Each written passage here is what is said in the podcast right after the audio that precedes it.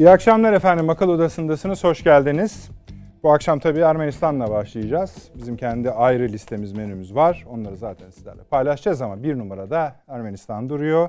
Sebebini de herhalde şu saate kadar duymuş olmanız lazımdır. Duymadıysanız da şöyle kısaca bahsedeyim.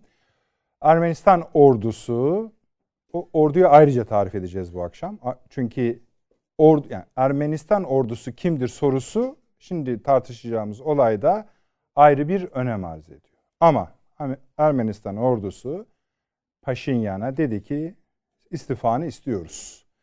Hepsi de imzalamışlar. Genelkurmay Başkanı da imzalamış, kuvvet komutanları da, daire başkanları da hatta ülkedeki önemli birliklerin komutanları da imzalamışlar. Hani diyeceksiniz ki ordu ne kadar ki? İşte Ermenistan'ın olduğu kadar. Ama bunu götürdüler, yayınladılar. Hükümeti dediler ki istifa etmen gerekiyor. Bunun üzerine Paşinyan bir e, vatandaşları sokağa davet etti. İki, Genelkurmay Başkanı'nı görevden aldı. Ya da şöyle söyleyelim, Genelkurmay Başkanı'nı görevden aldığını açıkladı. Çünkü şu anda Ermenistan'daki her şey karışık. Şu anda da takip ediyoruz tek tek ne olup ne bittiğini. Ee, ve Ermenistan, Azerbaycan'la yaşadığı ve yenildiği savaşın ardından, çatışmanın ardından devam eden istikrarsızlıkta yeni bir aşamaya geçmiş oldu. Bu akşam şunu konuşmak istiyoruz. Ermenistan'da tabii ki yani artık Paşinyan durur, durmaz, bunu atlatır, atlatamaz, atlatırsa da ayrıca başarı o da önemli. Çünkü artık o bir lider değil, lider olsa bile muktedir değil, muktedir olsa bile eskiden bir tane ipe bağlıyken şimdi birden çok ipe bağlı olacak. Bu akşam ordusu ne demektir Ermenistan? Onu konuşacağız. Yani konu, gitmesini isteyen kim Paşinyan'ın? Çünkü buraya kadar gelinen noktada Paşinyan'ın elini ayağını kırmışlardı siyaseten. İstedikleri gibi sürüklüyorlardı. Şimdi bu değişiklik talebi, devinim ne anlama geliyor onu konuşacağız. Bütün bölge için. Ermenistan çok önemli değil. Ermenistan'ın yeni bir taş olarak oraya oturtulması demek başından beri Türkiye'nin, Rusya'nın, Azerbaycan'ın, belki İsrail'in, İran'ın ve bunun karşısında Fransa ve Amerika Birleşik Devletleri'nin bölgede ne olup ne olmamasına ilişkin arzularına bu bir ne diyelim Çin'den Londra'ya kadar giden yolun bir başka ayağının inşasına destek verip vermeyecekleriyle ilgili. Bu yüzden sadece Ermenistan'ı konuşmayacağız. Sınırında, çeperinde bulunan diğer ülkeleri konuşacağız. Hazar'ı konuşacağız. Türkiye'nin ya Türkiye Cumhuriyeti ile Kazakistan'la, Türkmenistan'la biraz ilişkilerini konuşacağız. Nihayet bu işlere Rusya ne diyor onu konuşacağız. Neden Rusya ne diyor?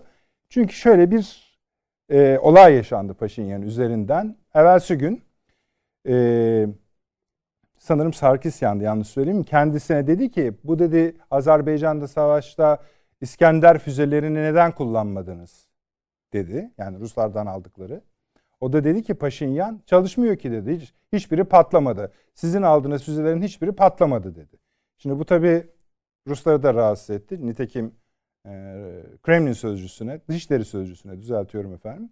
Soruldu bu. Böyle dedi İskender füzeleri hakkında ne diyorsunuz? Bizim dedi silahlarımızın ne işe yarayıp yaramadığını gayet iyi biliyoruz. Ermenistan'daki durumu da kaygıyla, endişeyle izliyoruz. Bakalım ne olacak diye genel bir izah yaptı. Ama biliyoruz ki çok çok yakından takip ediyor Rusya. Rusya ile birlikte Türkiye. Bu akşama çalış konu, konumuz bu. İkinci konu efendim. Ee, biraz doğuya kayıyoruz bugün. Salı günü tam bizim sınırımız Yunanistan konuştuk, Akdeniz konuştuk. Esasen orada da müsaade ederseniz bir not arz etmek isterim şu sebepten dolayı. Salı günü Akdeniz, Kıbrıs ve ziyadesiyle Yunanistan, Dede Ağaç, Amerika üzerinden bir transatlantik ittifakı tarifi yapmıştık. Sonra bu konuda konuşanların tamamına yakınını yani ülkemizde izledik. Ee, hakikaten salı günkü programdan sonra bize gelen yorumlar, analizler e, başka da bir analize ihtiyaç olmadığını gösteriyor. Salı akşamında yapılan analizin bağlama yani konunun bağlanmış halinin bu böyledir söyleminin. E, bu bizi gururlandırdı doğrusu. Hakikaten de başka da bir şey söylenmeye gerek olmadı. Diğer konuşmalardan ortaya çıktı. Dediğim gibi doğuya kayıyoruz. Suudi Arabistan efendim. Neden Suudi Arabistan? Ulusal Amerika'nın Ulusal İstihbarat Ajansı. Bu bir camianın, istihbarat camiasının toplam ismi. Bunun içinde özellikle CIA'nin bir raporunun açıklanması bekleniyor. Ne o rapor? Cemal Kaşıkçı cinayetinde Suudi Arabistan'ın ve Veliaht Prens Salman'ın rolü. Amerikan medyası bunu bugünden itibaren çok yoğun bir şekilde işlemeye başladı.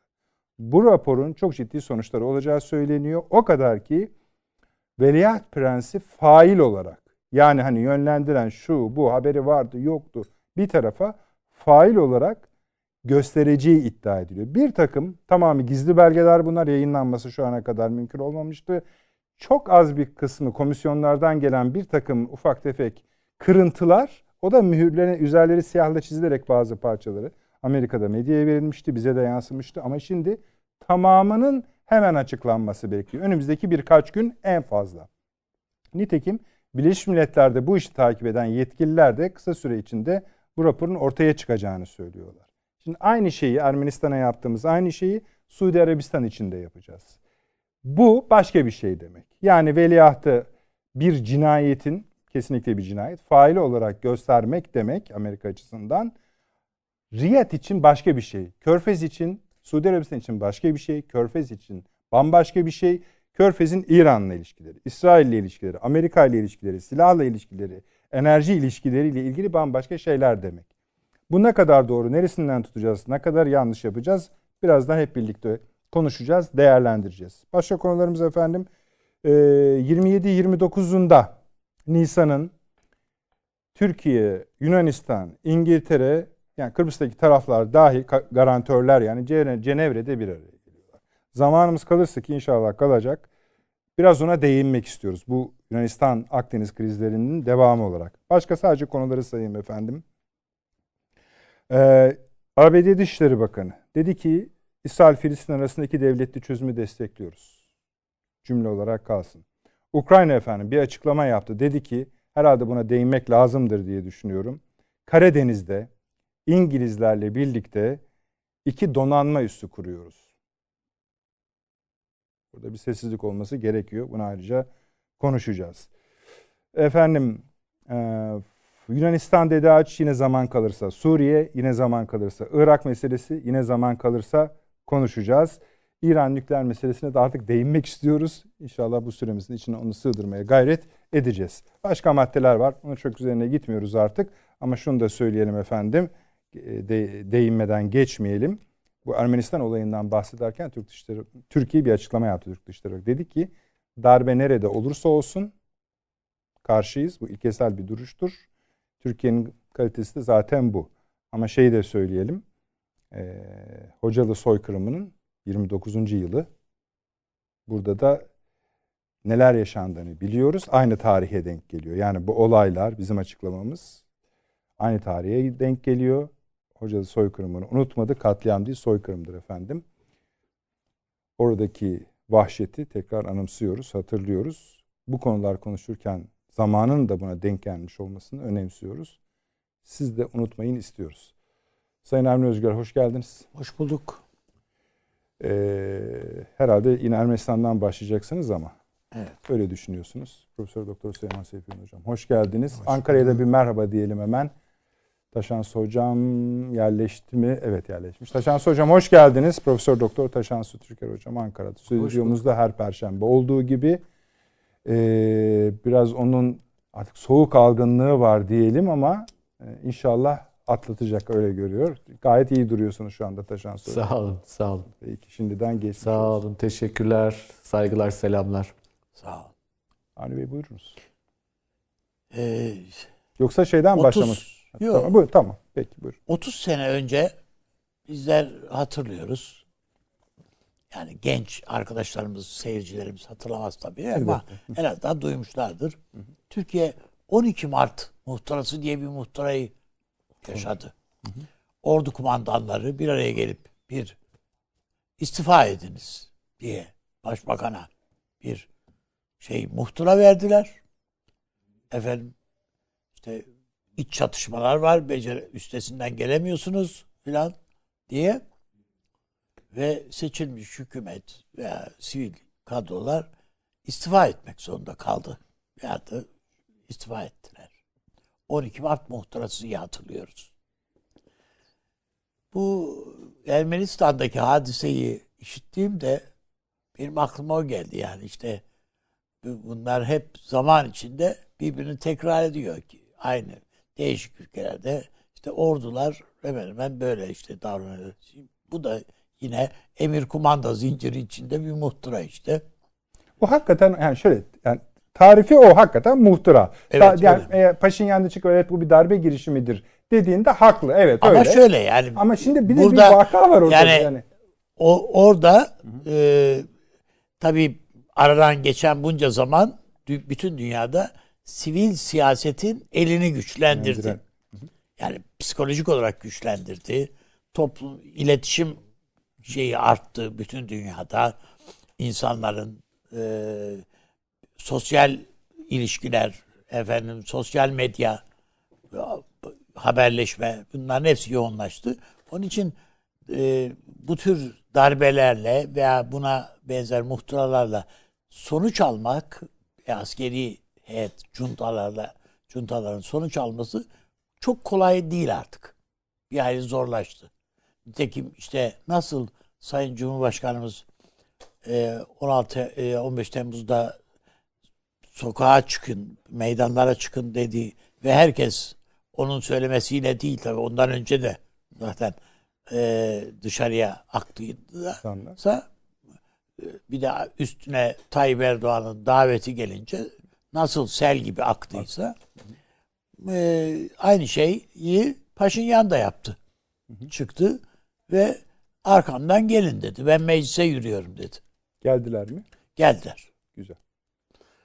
Ee, şimdi ve ordu ne yapacağını şaşırdı. Yani halbuki beklenen şu idi. Yani bu muhtırayı bütün ordu kumandanları imzalamışlar. Bütün e, askeri birlik komutanları imzalamışlar. Aşağı yukarı 40'a yakın Evet. askeri birliğin komutanının imzasını taşıyor. Yani Ermenistan'da asker namına kim varsa basmış imzayı buna. Yani beklenen şu hadi bana Allah'a ısmarladık demesi. Hayır, zaten sallanıyordu. Bir üfürüklük Evet gibi. deniyor Yani, gibiydi. Ama bunun tam tersi Paşinyan'ın elini güçlendiren bir şey oldu. Yani adama sen defol git diyenler bile yani karşıla muhalif olanlar bile ya bu kabul edilebilir bir şey değil dediler.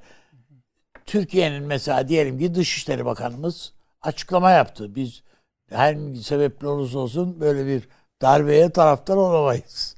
Yani Ermenistan bile Tabii, tabii. söz konusu olduğunda olamayız diye Türkiye'de açıklama yaptı. Dolayısıyla yani Paşinyan'ın eli, eli güçlendi. Ee, burada Rusya'nın da baktılar, Ruslar da baktılar ki bu öyle kolay bir iş değil yani.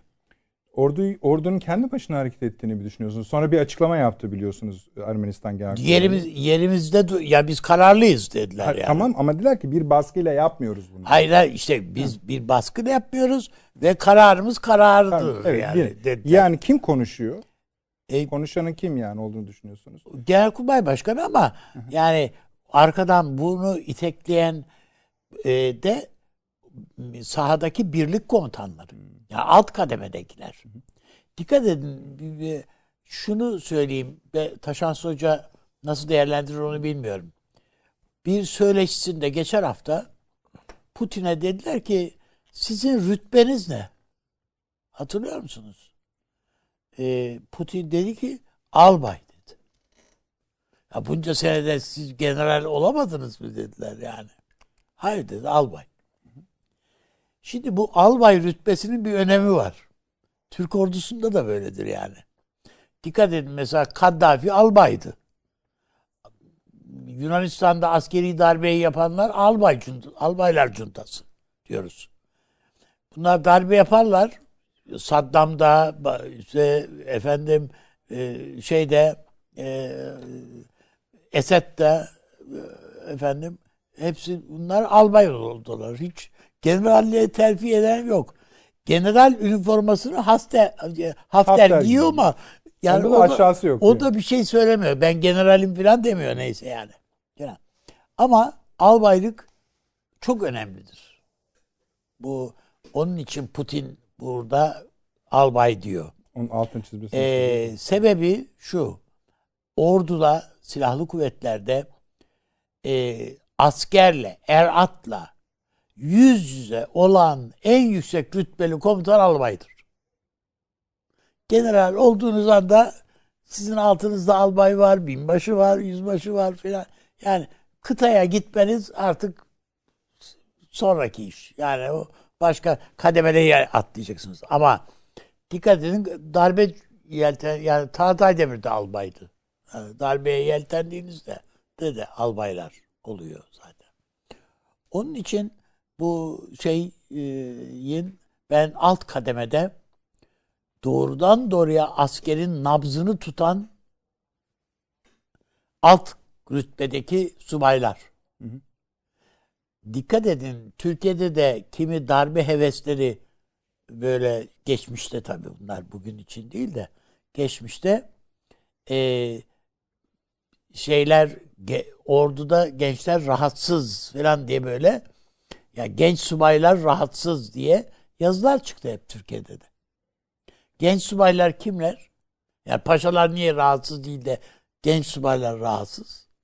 İşte o onları yatıştırmak için yukarıdan bir takım şeyler var. Nitekim Türkiye'de 19 yani inşallah günün birinde yazılır. Bu 1960-70 arasında bu genç e, subayları yatıştırmak için ordunun en üst kademesindeki e, şeyler, e, komutanlar ne tavizler verdiler. İnanılamayacak tavizler verdiler. Albayların peşinden koşmaya başladılar. Ben seni destekliyorum diye. Onun için yani e, bu albay meselesi önemli. Peki. Ben Evet. Ermeni e, Ermenistan'da çünkü yenilgiye bir fatura lazım yani. Başarısızlığa bir fatura yani bir fatura çıkacak. Ordunun komutanı kendi paçasını kurtarmanın derdinde. Bundan. Bu şunlar da söylendi bugün. Mesela e, savaştaki kayıpların bir bölümü daha yeni ortaya çıkıyor. E tabii dendi. Yani insan kayıplarının. Ya düşün ki bu yani İskender füzeleri patlamıyor kardeşim falan. Lafları da dahil yani. Evet. Bunlar hiç e, ya diyor ki ordu sen bize bir takım silahlar verdin ama bu silahlar işe yaramıyor kardeşim diyor. Paşinyan'a. Paşinyan da kendi üstünde taşımadı bunu Ruslara havale etti. Bak bize silah verdiğiniz silahlar patlamıyormuş diye. Onun döneminde alınmamıştı zaten. Hani şeyin döneminde. Yani- Ha, tabii tabii. Kimin döneminde alınırsa alınırsa alınsın. Yani herkes birbirine aktarabilir yani bu bu tür şeyleri. Peki hocam. Aslında yani bu Ermenistan için e, hayırlı bir tablo. Çünkü önümüzdeki dönem e, biz bir nihayetinde bir barış süreci bir şey olacak yani Arzu orada. ediyor yani. Yani eğer başka birisi gelse bu sefer tekrar bir şey e, hırçınlık yapmaya kalkabilirdi. Anımsayacaksınız yani bir 10 gün kadar önce Ermenistan Dışişleri Bakanı belki de bir hafta olmuştur. Dışişleri Bakanı Türkiye için artık hani sınırlarımızda bir sorun olması için sebep kalmadı. denilirken. Dışişleri Bakanı söyledi yani dedi bunu. Ee, bu duyulmuş şey değil.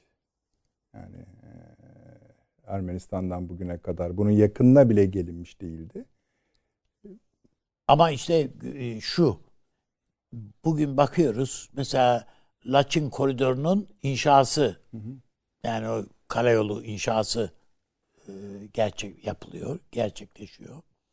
E, bakıldığında e, yani Türkiye artık bölgede e, hakim ülkelerden bir tanesi. Yani evet Rusya'nın etkisi falan inkar edilemez ama e, Ermenistan'ın yavaş yavaş içine sinmeye başladı. Yani bu evet kaybettik. Buna alışmalıyız. Bu bir günde olacak bir şey değil. Bir ayda olacak bir şey değil. Yani çünkü az buz bir şey yara almadılar. Onun acısıyla binaları yaktılar, yıktılar, ağaçları kestiler. Evet. Yani hayvan me- mevcudu bırakmadılar Ermenistan'da. Mesela Laçin'i gördüm ben. Hiçbir şey ortada bırakmamışlar. Ne varsa dümdüz etmişler. Bir kenti silip süpürüyorsunuz. Onun için e, ben bütün bu tabloları biz nasıl görüyorsak işte Ermenistan'ın Ermeni halkı da görüyor yani orada da e, yani e bunların bunları bir onaracağız. Yani bu savaş tazminatı ödüyoruz ödüyor bir de. Az buz değil biliyorsunuz taksitlendirilmesini rica ettiler. Tazminatın. Çünkü Evet. Ermenistan'da para yok o kadar. Peki. Teşekkür ederim Süleyman Hocam. Valla tabii ilginç bir yerden yaklaştı Avni Özgürel. Bu e, önce darbeler açısından bir bakmakta fayda var. Darbelerin bir kere iki ayağı var. Tek ayaklı darbe ben bugüne kadar görmedim. Yani bu modern dünyayı kastediyorum. Ee, bir ayağı dış ayaktır, bir ayağı da iç ayaktır. Yani iki şeyin fizibilitesi üzerine düşünmek lazım darbeleri. Bir, dışarıdan kimden destek alıyor? Yani dışarıdan destek almayan, kışkırtılmayan veya planlanmayan bir darbe mesela Türkiye için görmedim. Yoktu zaten. Yoktur. Ee, işte geçenlerde konuştuk. Myanmar'da bir darbe oldu. E, dedik ki arkasında Çin var. Yani belli değil mi? Ee, ikinci ayağı ise içerideki ayak. Yani mevcut seçilmiş olabilir. Az seçilmiş olabilir. Çok seçilmiş olabilir. Bilmiyorum. Neyse. Yani sonuçta sivil bir hükümetin kamuoyunda yarattığı memnuniyetsizliklerin bir manada işba noktasına gelmiş olması. Ama o işba noktası belirsizdir. Yani onun bir e, ne bileyim hani bir ölçüsü yok. Yani 100 gram veya 500 birim falan diyebileceğimiz bir şey yok. E, diğeri dış ayak daha belirlidir.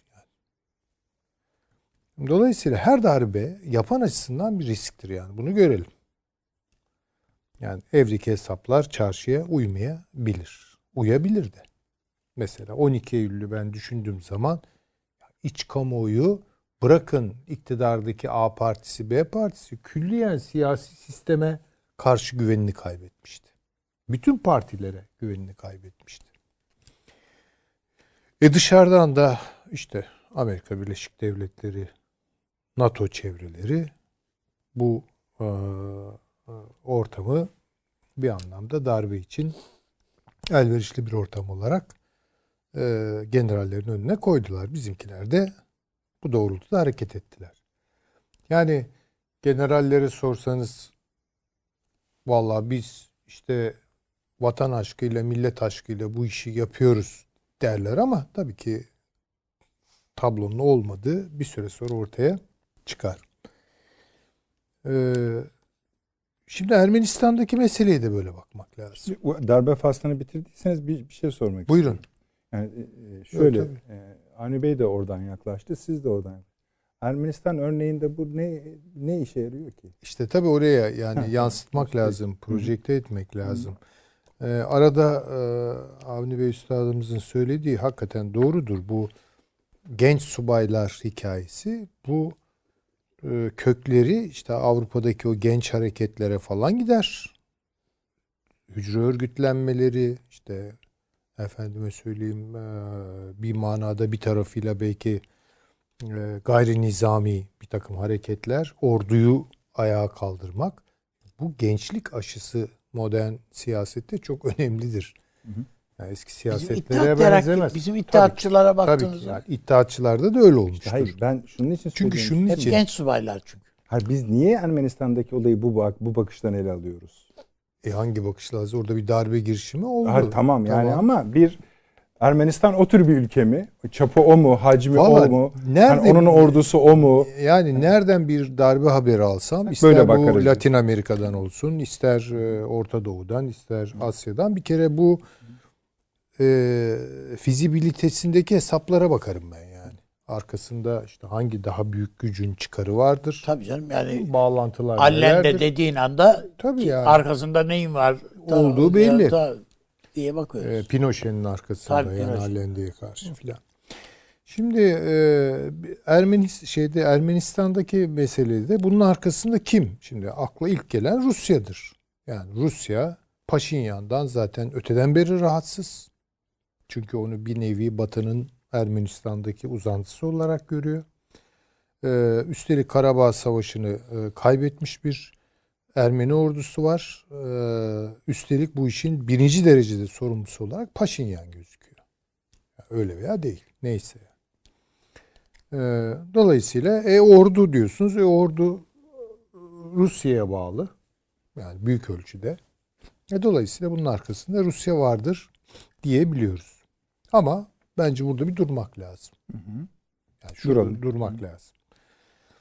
Ee, olabilir e, dedirten şeyler var ama acaba dedirten başka şeyler de var. Acaba dedirten şeyler şu. Yani böyle bir darbeyi Rusya Ermenistan'ı tam kontrolü altına almak için yaptırabilir mi?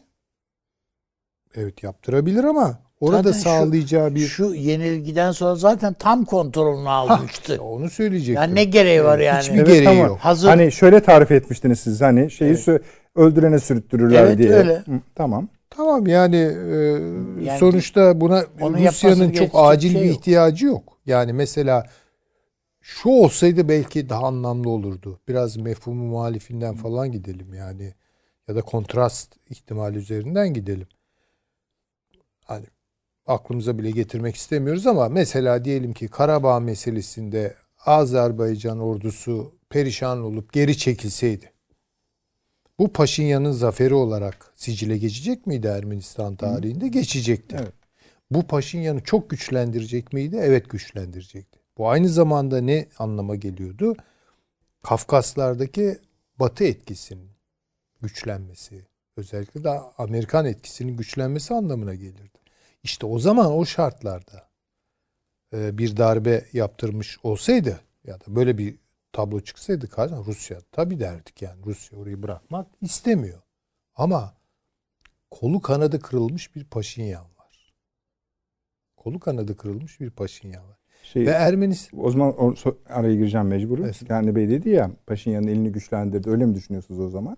Yoksa siz öyle düşünmüyorsunuz. yani zaten kolu kanadı kırılmış olan bir Paşinyan'ı ayakta tutacak bir sonuç veriyor. Yani zaten Rusya. ne ya tentür diyor sürseniz de işine yarar E, diyorsunuz. yani tabii ki yani sonuçta bir pansuman tedavisi bile bazen Adam- hayat her kurtarır. Allah'ın günü bir sabah bir akşam e, adamın aleyhine Facebook'tan miting yapılıyordu ya. Tabii tabii ama şu an ne oldu? İçerideki sahiklere baktığınız zaman yani normalde Paşinyan'dan nefret eden insanlar bile bir dakika ne oluyor ya deyip Yani çünkü indirirsek biz indiririz. yani tabii seçim olur kaybeder Paşinyan mesela yani. Yani bunu Ya anlıyorum. 12 Mart'ta bizim elimizin altında Twitter olsaydı ne olurdu mesela? Ee, Süleyman 12 dur, dur, Mart'ta dur, dur.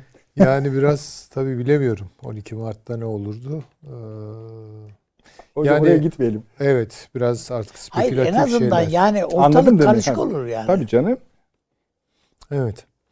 Ee, şimdi dediğim gibi bu hareketi ben e, normal olarak her darbeye baktığım zaman işte dış ayak, iç ayak üzerinden e, yokladığım zaman boşa düşen şeyler var. Çünkü askeri darbelerin bir de maceracı olanları vardır. Hiçbir yere dayanmayan. Anlatabiliyor muyum? Ve genellikle zaten fiyaskoyla biterler. Örnek. Yeltsin'e karşı yapılan darbe girişimi. Evet. Tam bir fiyaskoydu. Tam bir rezaletti. İspanya'da Franco öldükten sonra falancistlerin Tabii. bir darbe girişim var. Orada da albaylar malbaylar bir şeyler vardı. Fiyaskoyla bitti. Meclisi bastılar ya hocam. Bastı ya albay. Ha. Bir tanesi. Evet. Bu bir bence darbe refleksi. Yani arkasında bir düşünce yok. Çünkü reflekslerin arkasında düşünce yoktur. Yani, değil mi? Bilinçli Evet. bir hareket değildir refleks. Ama bir refleks hareketi. Ha, bu refleksi harekete geçiren nedir? Bana kalırsa ordunun içindeki bir takım belki Paşinyan döneminde hele hele bu mağlubiyetten sonra bir takım e, ne diyelim ona kirli rant ağları filan ortaya çıkabilecek bir grup vardıysa İşte bu, bu son derece önemli hocam. Evet. Ermenistan bir uyuşturucu ticareti ülkesi. Tabii. Bir de yani Ve ordunun bunu ordu yapıyordu bu işi. bizzat bu ordu işi. yapıyor. Ordu o kadar böyle pis işlere girmiş vaziyette ki yani tabii bir çıkar kaybına Ama yerimde uğradıkları duruyorum diyor. Ha? Yerimde ordu. Yerinde istediği duruyorum. kadar de, dursun. İstediği kadar dursun. Canım. Dursun. Bir şey ifade etmiyor. Ya bir kere şu çıktı ortaya. Bu darbeyi yani bu ultimatom üzerinden bu darbeyi hayata geçirmeye kalkarlarsa Ermenistan'da İç savaş çıkar. Bu çok açık. E zaten bunların nüfusu belli. Ben de yani işte Ya, ha işte demek istediğim o. Yani burada dediğim gibi üçüncü örüntü ya da üçüncü ayak pek darbelerde bu olmayabilir. Ama zaman zaman vardır. Yani verdiğim iki örnek de bununla ilgiliydi. Böyle parlamento basarlar, bir şeyler yaparlar. Bu Gürcistan'da da oldu biliyorsunuz örnekleri falan. Arkadan bir şey efendim Sandalyeler şeyler havada. Ha tabii bu, bu böyle böyle olmaz yani. Bu istediği kadar yukarıdan aşağı emir komuta zinciri içinde gözükse de ki eğer işin başında Genelkurmay Başkanı varsa en pislerin içinde pis işlerin içinde de o var demektir zaten. Hiç önemli değil. Yani dolayısıyla karşılığını bir kere içeride bulamayacak. Bence dışarıda da karşılığı yok. Çünkü şu an Amerika niye bunu mesela haline tabii, getirsin? ya? Ne elde edecek ki buradan yani? Paşinyan zaten bunlara yakın bir adam. Onu mu harcatacak yani? E Rusya niye durduk yerde şimdi burada e, Ermenistan'da kendi sicilini darbeleri arkadan e, hazırlayan e, ne bileyim işte e, hayata geçiren bir büyük güç olarak muamele. Yani durduk yerde sicilini niye bir kat daha bozsun ki? Zaten pek iyi bir sicili yok. Çok gereksiz bir şey. Bence tamamen avantüristtir bunlar. Yani maceracıdırlar. Ee, ve bir tür böyle işte ne bileyim savaş lordlarının kafasıyla yani veya o savaş lordlarının uzantısında yürütülen pis işlerin rant üzerine e, buradan hareketle yapılmış bir şey. Bir anlamda da kendi tabii şeylerini bozulmuş prestijlerini de düzeltmek. Ya biz suçlu değildik yani biz aslında yenerdik onları ama işte bu Paşinyan yüzünden ordu bu hale geldi Tabii, tabii, falan gibi. Evet. Tamam ama yani bu dediğim gibi Yani e, işte bu bu hareketi yani bu avantürist bu maceracı hareketi e, bence e, daha baştan başarısız kılıyor.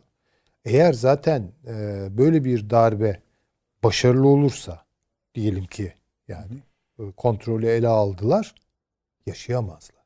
Yani bu, Ama sanki hani darbeyi yani genelkurmayın iktidarı ben ele alayım diye bir şey hissettik mi biz? Hayır Sen şöyle git bir şey. diyor. Ama sen git diyor da şu sen onun için diyor 12 yani. Mart örneğini verdim. E tabii kendine 12 uygun bir Mart'ta da hükümet öyle oldu. kurduracak orada yani.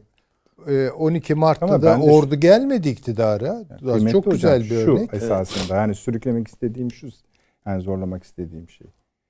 Bugünden baktığımızda biraz daha belirgin gözüküyor ki Azerbaycan-Ermenistan savaşı iki tane sonuca neden oldu. Yani kazanmaktan. Birincisi bölgedeki bir istikrarlı yapı kurma arzusunda olan ülkeler varmış gibi gözüktü. Bunlar Rusya, Azerbaycan, Türkiye hepsi olabilirler.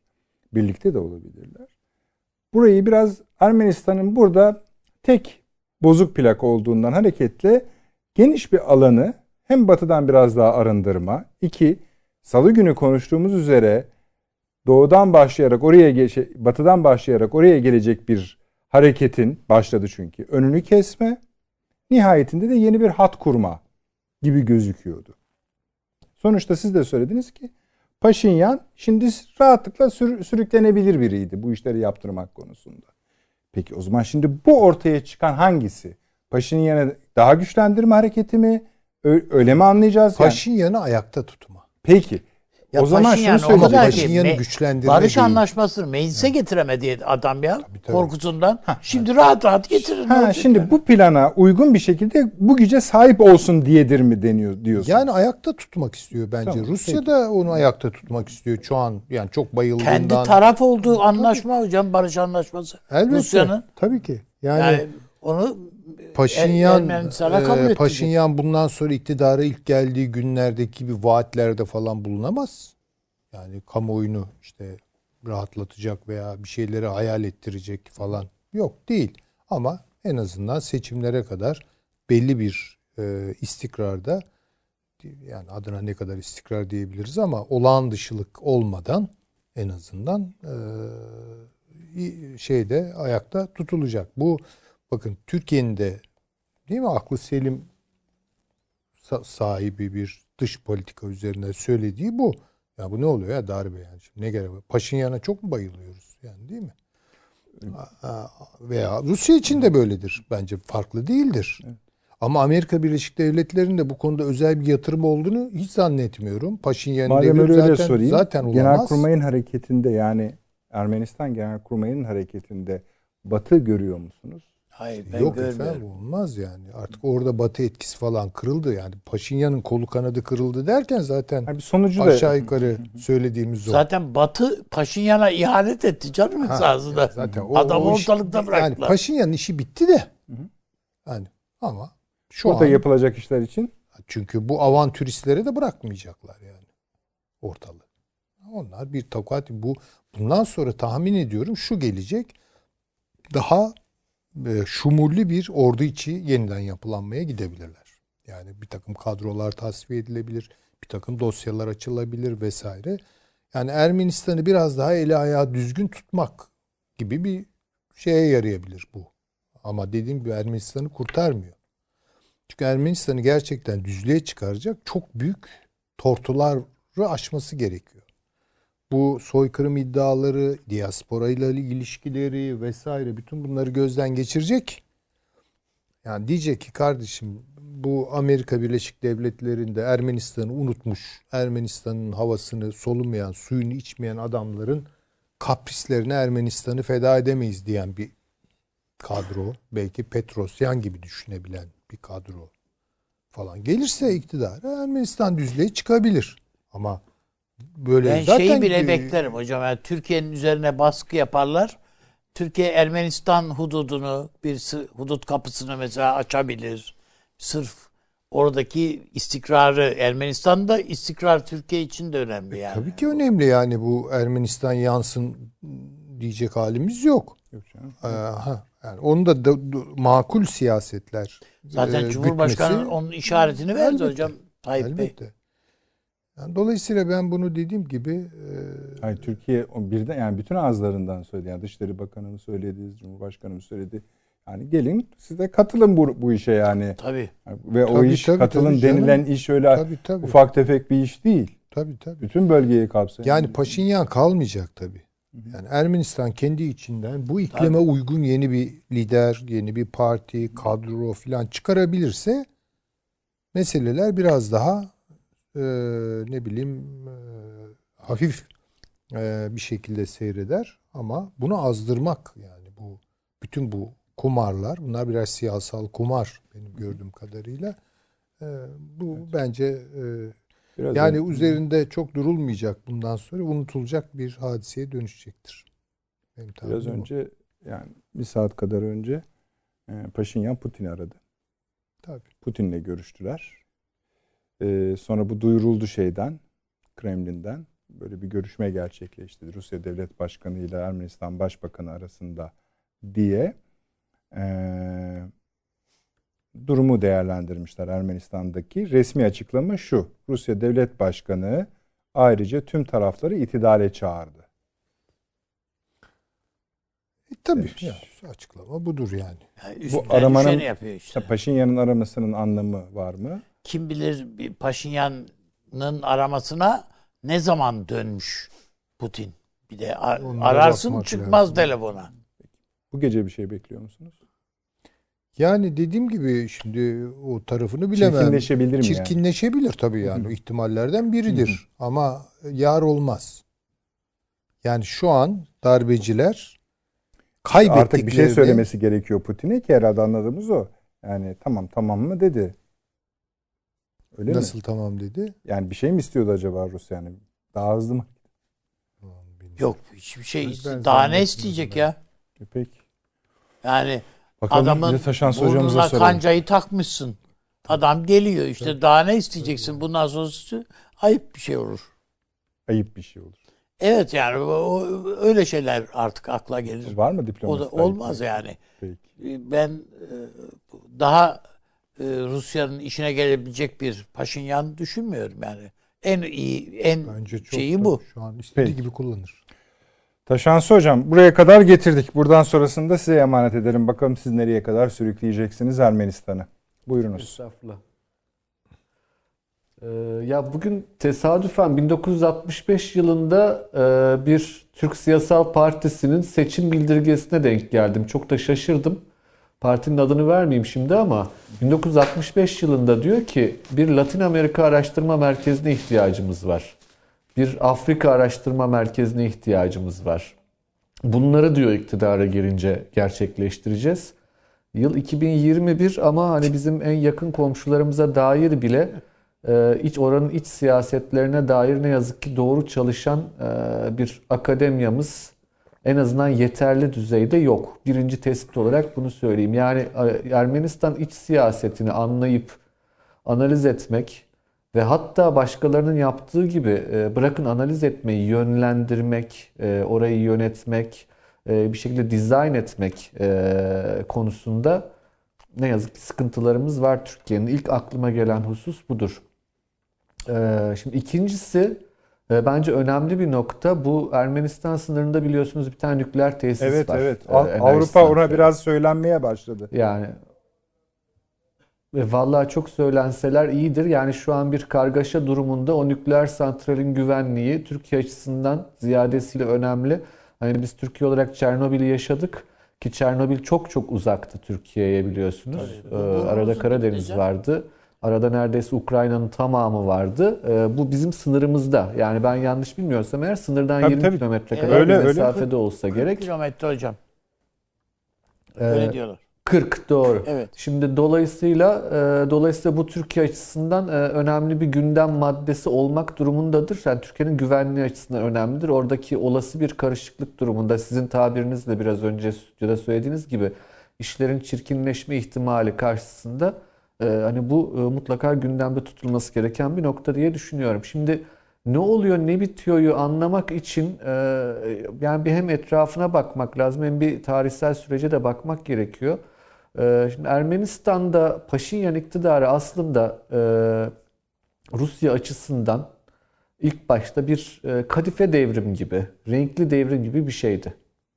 Yani nasıl işte Gürcistan'da Saakashvili vardı, nasıl Ukrayna'da turuncu devrim oldu. Saakashvili de Rusya tarafından öyle algılanmıştı. E, Dolayısıyla hani Saakashvili'nin Rusya ile olan ilişkileri e, baştan beri sıkıntılı ilişkiler. Ve Saakashvili de e, şey bir adam değil, e, gizli ajandası olan, derdini uzun vadeye yayacak bir kurmay aklı olan bir siyasetçi değil. Ermenistan küçük bir ülke, sıkıntılı bir ülke. O ülkenin çıkarabildiği bir siyasetçi. Yani böyle ağzıyla aklı arasında çok da bir mesafe yok. Baştan beri de aynı şeyi söylüyor. Ben diyor Ermenistan'ın bu bölgedeki Rusya tahakkümü altında bu şartlarda yaşamasına son vermek istiyorum. Bir şekilde diyor ben e, Ermenistan'ın kapılarını açmak istiyorum. Ermenistan'ı çağa yakalayan bir ülke haline getirmek istiyorum vesaire. Onun kullandığı cümleler bunlardı. Bunlar e, takdir edeceğiniz üzere Rusya tarafında hani hiç hoş karşılanılacak cümleler değil. Şimdi Ermenistan içine de baktığımızda e, bu kim batıcıdır, kim Rusyacıdır, kim liberaldir, kim muhafazakardır, efendim kim e, piyasa ekonomisi taraftardır, kim e, sosyalisttir vesaire tartışmalarında önemli bir nokta yani bir genel geçer bilgi olarak söylemekte fayda bulurum. E, farklı yaklaşımlar farklı şekillerde artiküle olabilir siyasette. Yani bu dünyanın her yerinde böyledir ama böyle küçük ülkelerde daha da karmaşıklaşır iş. Yani şöyle söyleyeyim, batıcı ve milliyetçi olabilir bir insan. Bir insan batı karşıtı ve milliyetçi de olabilir. E, Efendim e, ne bileyim işte e, bir insan milliyetçi ve sosyalist olabilir. Bir insan piyasa ekonomisti inanıp milliyetçi olabilir. Ya da bu bunların hepsini farklı e, matrixler şeklinde düşünebiliriz. Şimdi bu coğrafyaya baktığımızda ise bütün bu genel siyasal terminolojide kullandığımız ayrışmaların yanında bir de bir ayrım var. Batı ve Rusya ayrımı. Yani siz e, milliyetçi bir Ermeni de olabilirsiniz. Ama batıcı olabilirsiniz veya Rusya taraftarı olabilirsiniz. Liberal olabilirsiniz, batıcı olabilirsiniz, Rusya taraftarı olabilirsiniz gibi. Şimdi bunu mesela en son Navalny olayında gördük. Hani Batılıların ne kadar şaşırdığını hatırlayalım Navalny olayında şunda bir iki hafta öncesine kadar. Ee, Navalny işte Putin'e karşı olduğu için batıcı olduğu varsayılıyordu. Ve öyle değildi. Öyle değildi yani. Ee, ve hani bu karmaşa e, önemli bir karmaşadır diye e, düşünüyorum. Şimdi burada baktığımızda e, elimizde Paşinyan var. Paşinyan batıcı. Bu elde var bir. Peki Rusya ordu, e, Ermenistan ordusu acaba bir bütün müdür? Acaba tamamen Rusya kontrolü altında mıdır gerçekten? Pek öyle olmadığını düşünüyorum ben. Yani Ermenistan ordusunun içerisinde farklı ülkelere çıkar bağlarıyla bağlı olan gruplar olduğunu biliyoruz. En yakın tarihte nereden biliyoruz? Temmuz ayında Ermenistan'ın Tovuz saldırısından biliyoruz. Dolayısıyla bu ordu içindeki gruplar vesaire de önemlidir. Bugün olanlara baktığımızda hemen geçen hafta görevden alınan ikinci Genelkurmay ikinci başkanını akıllarda tutmak gerek diye düşünüyorum ben. Yani Paşinyan ciddi bir adım attı. Ee, yani Ermenistan'ı dönüştürme konusunda ve bürokratik idareyi dönüştürme konusunda ciddi adımlar attı ve ikinci başkanı görevden aldı. Ee, ordu da buna dair ciddi bir tepki olduğunu e, pek çok basın organı yazdı zaten. Yani bu aslında bir kurumlar arası çatışma haline de dönüşebilir. Ya da kaynağı bu olabilir. Ee, diğer bir husus, efendim işte bu İskender füzeleri çalışıyor mu çalışmıyor mu hususu herhalde Ruslar çok kızmış olsa gerektir. E, bu da doğrudur. Ancak burada benim anladığım bir bileşke var. Ve bu bileşke e, bir şekilde e, aslında sonucun tam da nereye gideceğini e, hiçbir büyük aktörün de planlayamadığı bir süreci yarattı diye düşünüyorum Ermenistan'da. Yani şöyle bir şey işte efendim Güney Kafkasya Rusya'nın arka bahçesidir. Dolayısıyla uçan kuştan haberi vardır cümlesi çok kullanılır. Ben de kullanırım sık sık ama hep istisnalarını hatırlamak lazım. Bugünkü yani sürecin son Ermenistan-Azerbaycan çatışması bence bu algının sonu. Yani baştan beri hep öyle söyleniyordu. Tabii. Rusya'nın da içinde olduğu bir e, parça gibi anlaşılıyor bugün itibariyle. Ama hemen bu Rusyasız olmaz efendim yanlış işler bu demenin bir anlamı yok. Ee, Evet. Yani evet. kaldı yani, ki pardon e, hocam çok özür mutlak, diliyorum. e, Kazakistan'da, Türkmenistan'da, başka ülkelerde de bugün baktığınızda garip gelişmeler oluyor. Onların da her zaman Rusya'ya uyumlu olmadığını hissedebiliyoruz. Hatta karşı olduğunu da hissedebiliyoruz. Tabii. Tabii. Buyurunuz. Ee, Ya efendim hani şöyle bir şeydir. Siyasette ne kadar kuvvetli olursa olsun bir aktör e, mutlak hakimiyet hiçbir zaman söz konusu değildir. Yani insanın olduğu yerde kimse hiçbir şeye mutlak olarak hakim değildir. A- ağırlıklı bir Amerikan bile hakimiyetten söz darbe yapmaya edilebilir ama kalkıyordu neredeyse. Duydunuz mu hocam? Vallahi her şey yani her şey mümkündür. Yani tabii tabii duydum her şey mümkündür. Yani şimdi bugün Ermenistan'a baktığımızda da e, bir genel trendi tespit etmemiz gerek diye düşünüyorum. O genel trend e, Rusya'nın Güney Kafkasya'da epeyce güç kaybettiği hakikati. Şöyle baktığımız zaman Ermenistan'da Paşinyan dedik. Rusya'nın hiç hoşuna gitmeyen bir liderdi. E, Azerbaycan hep e, mütereddittir Rusya ile ilişkileri konusunda. Hani son dönemde biraz daha sanki tereddütlerinden arınıyor gibi Azerbaycan ama e, o da ne kadar hayırlıdır bilinmez. E, ama hep bir mütereddittir. Şimdi efendim Gürcistan'a baktığınızda Gürcistan'da muhalefeti, iktidarı herkes Rusya karşıtı. Şimdi Güney Kafkasya'da bir tek Ermenistan var. Aslında Rusya'nın bir şekilde kontrol altında tuttuğunu iddia ettiğimiz. Ancak burada da Paşinyan iktidarını hiç küçümsememek gerek. Bakın Paşinyan ciddi inançlı bir adam. Yani e, dedim yani böyle küçük ülkelerin e, şeyi vardır böyle bir e, inandığının peşinde koşan e, adam hali var onda. E, mesela işte yardımcılarından birkaç kişi işte e, bir tehdit etti vesaire bugün e, şeyi e, ordu komutanını e, falan. Hani onların söylediği şey şu oldu. Onu tanıyoruz korkan teki. Ama Paşinyan için bunu söyleyemiyorlar mesela. Yani gerçekten hani gözünü karartmış e, bir karakter olarak e, öne çıkıyor. Şimdi burada dolayısıyla Rusya'nın e, ben Paşinyan'ın gitmesini isteyeceği kanaatindeyim. Bakın onu söyleyeyim. Böyle bir arzusu olacağı kanaatindeyim. Bunu hatta Ermenistan-Azerbaycan anlaşmasının yapıldığı gün sizin programınızda söylemiştim. Orta vadede Paşinyan'ı göndermek ister Rusya demiştim. Sebebini de şöyle izah etmiştim. Çünkü eğer Ermenistan ve Azerbaycan arasında bir sorun kalmazsa o zaman Ermenistan yeni bir adım atma hakkını görecektir kendisinde Paşinyan önderliğinde. O da nedir? Azerbaycan'la ve Türkiye ile ilişkileri normalleştirmek. İşte bu olduğu zaman Rusya Ermenistan'da ciddi anlamda güç kaybeder. Bunu göze almak isteyecek kanaatinde değilim. Arzu eder dolayısıyla Paşinyan'ın gitmesine ama bu arzusu için ne kadarını Rusya göze alır? Yahut bugünkü olaylarda Rusya ne kadar bunun arkasındadır? E, o tartışmalı. Ancak hani daha ilk başta Dışişleri Bakanlığı'ndan yapılan açıklamada Rusya'dan efendim Ermenistan iç işleridir bizi ilgilendirmez e, açıklaması geldi. Ya büyük daha dakika palavra. bir. Büyük palavra ama. E, şimdi Putin'le görüşülmüş. E, Putin de aynısını söylüyor. İç işleriniz taraflara itidal tavsiye ediyoruz. Bakın bu taraflara itidal tavsiye e, cümlesi sıkıntılı bir cümledir. Yani şimdi bir seçilmiş bir hükümet var orada. E, birileri de diyor ki istifa et ben orduyum. Siz de diyorsunuz ki taraflara itidal. E, Yani askere yürü demek Akıl bu. var mantık var yani bu e, öyle tabi. Öyle tabi. Ha bunun ne kadar arkasındaydı? Bunun or- organize edeni o mudur bilmem ama e, süreci onların da takip ettiği kanaatteyim. Ben işin kontrol dışı olduğu kanaatindeyim Ermenistan'da. Şimdi olası sonuçlarına gelecek olursak efendim Paşinyan dediğim gibi bir şekilde Azerbaycan'la ve Ermenis e, Türkiye ile Ermenistan'ın ilişkilerini normalleştirmek isteyecektir. Ya zaten vereceğimizi verdik diyor. Yani işgal altındaki rayonları verdik. Karabağ konusunda anlaşmaya niyetliyiz. E biz fakirlikten ölüyoruz, dünyadan kopuğuz. Bu saçmalığa bir son verelim. E, olabildiğince biz komşularımızla anlaşalım e, noktasına gelecektir Paşinyan. Şimdi bunu ne kadar yapabilir? Çünkü bir savaş kaybetti. Savaş kaybetmiş adamın e, inisiyatifini devam ettirmesi zordur. E, bilemem.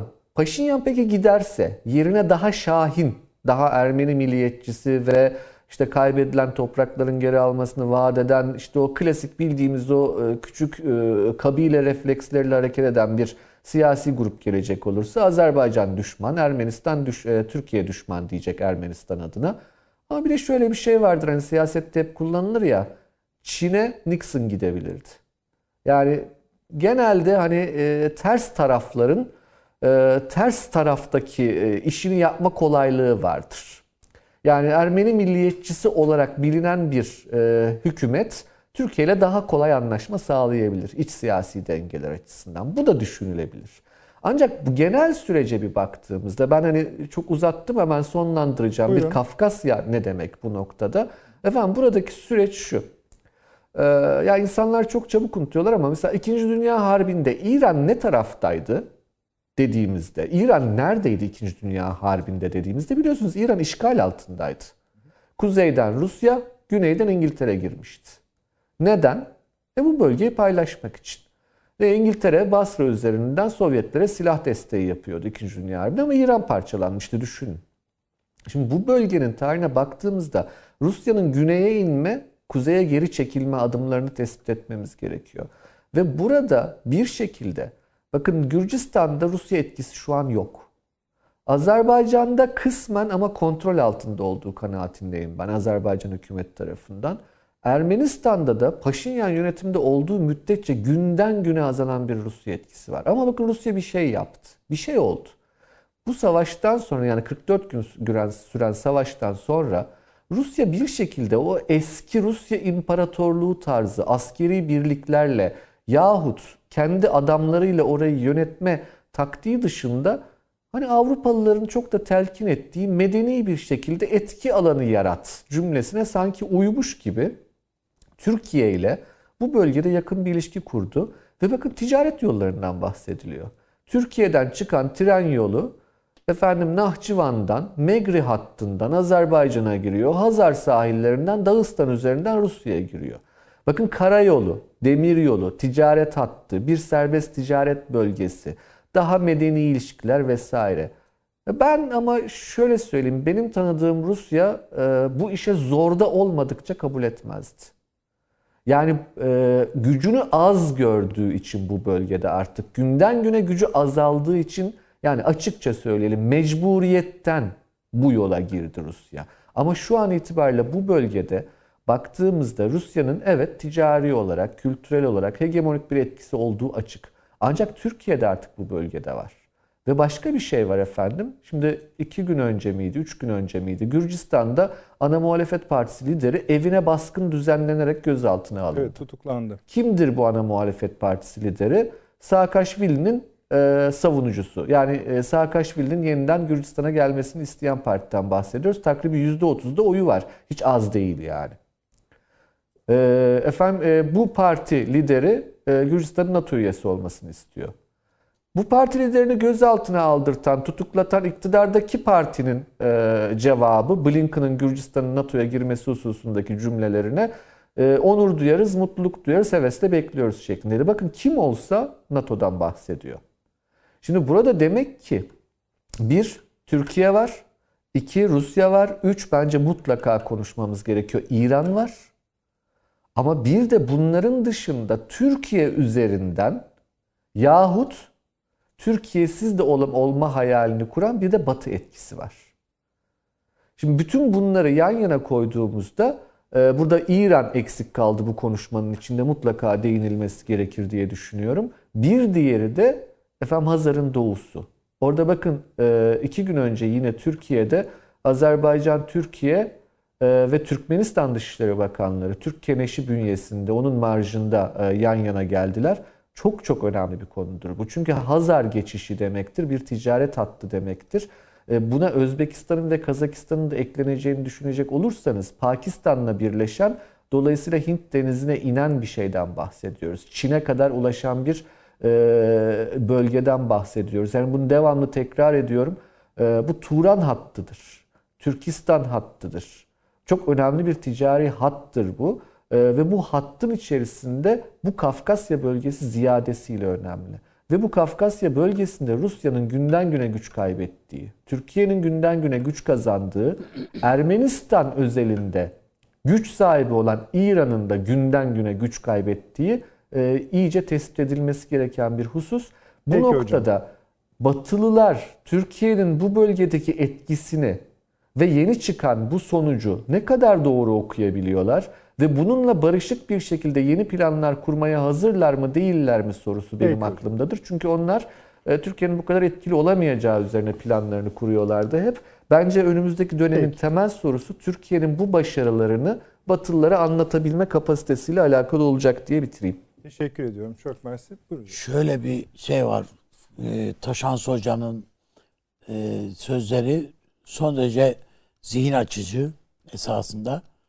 Ee, ama son cümlesine katılmıyorum. Yani şu manada katılmıyorum. Hocanın teşhisi doğru. Ee, Türkiye'nin bütün girdiği kombinezonlar, zin- girdiği zincir e, bölgedeki Orta Asya'ya Çin'e kadar uzanan bir zinciri e, halkalarını oluşturma e, tablosu önümüze koyuyor. Batı'nın bunu iyi okuyamadığını söylüyor hoca. Ben- Bence tam aksine çok iyi okuyorlar. Yani Çok iyi okudukları belki için Batı'nın zaten bir tarafını mı kastediyorsunuz, Hayır, hayır. mü? bütününü iyi okuyorlar. Ee, Türkiye'nin Sorun da baş- burada diyorsunuz. Tabii yani Türkiye'nin başındaki lideri de İyi okuyor. iyi okuyorlar. Ee, yani buna güvenmez. Biz ne kadar e, yani şey yaparken e, önünü kesersek ne kadar vur, çırpıştırır vurursak o kadar iyi diye bakıyorlar. Bir, yani birincisi bu. Bu açıdan fevkalade önemli. Rusya'nın e, tabii yani 19. yüzyıl hatta 20. yüzyılın e, bütününde olduğu gibi bir Rusya yok artık. Hem iletişim çağı dolayısıyla yok. Yani Rusya genelde böyle devrim mevrim yapmaz. Yani geliyor, işgal ediyor, ondan sonra ihtilal yapıyor gibi yaptık diyor. Yönetimi değiştiriyor falan. İşgal etmeden yönetim değiştirmek Rusya'nın adeti değil yani. Genelde hep böyle yapıyordu. E şimdi bu Ermenistan'da nasıl yapacak bunu? Yani bütün dünyanın gözü üstünde şimdi adamların Ermenistan'ın. Yani biz bunu böyle görüyoruz Paşinyan'ı filan da Amerika'daki Ermeni lobisi bunu görmüyor mu? Bu Paşinyan'a ne oluyor? Verdiğimiz paralar nereye gitti? Bu kadar paralar verdiler filan. Nereye gidiyor filan bunlara bakmıyorlar mı? Bakıyorlar tabii. Onun için Yani Ben- esasen şu da Avni abi mesela hani ben Süleyman Hocam'a soru olarak şey yapmıştım. Bu Ermenistan Dışişleri katkı olarak daha doğrusu.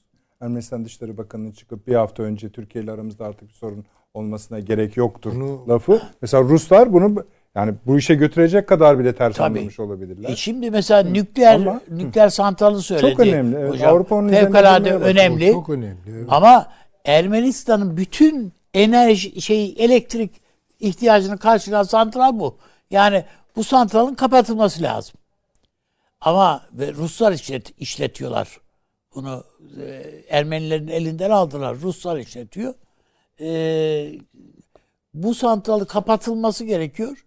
Kapattığın anda Ermenistan'ın hiçbir yerinde Erivan dahil her yerde sadece jeneratör kullanırsan elektrik var. E, Veririz canım. Mum mum kullanacaksın. Süleyman Hocam vermez miyiz? eli? Yani Ee, o, onun parasını de- bir yerden alman lazım ama.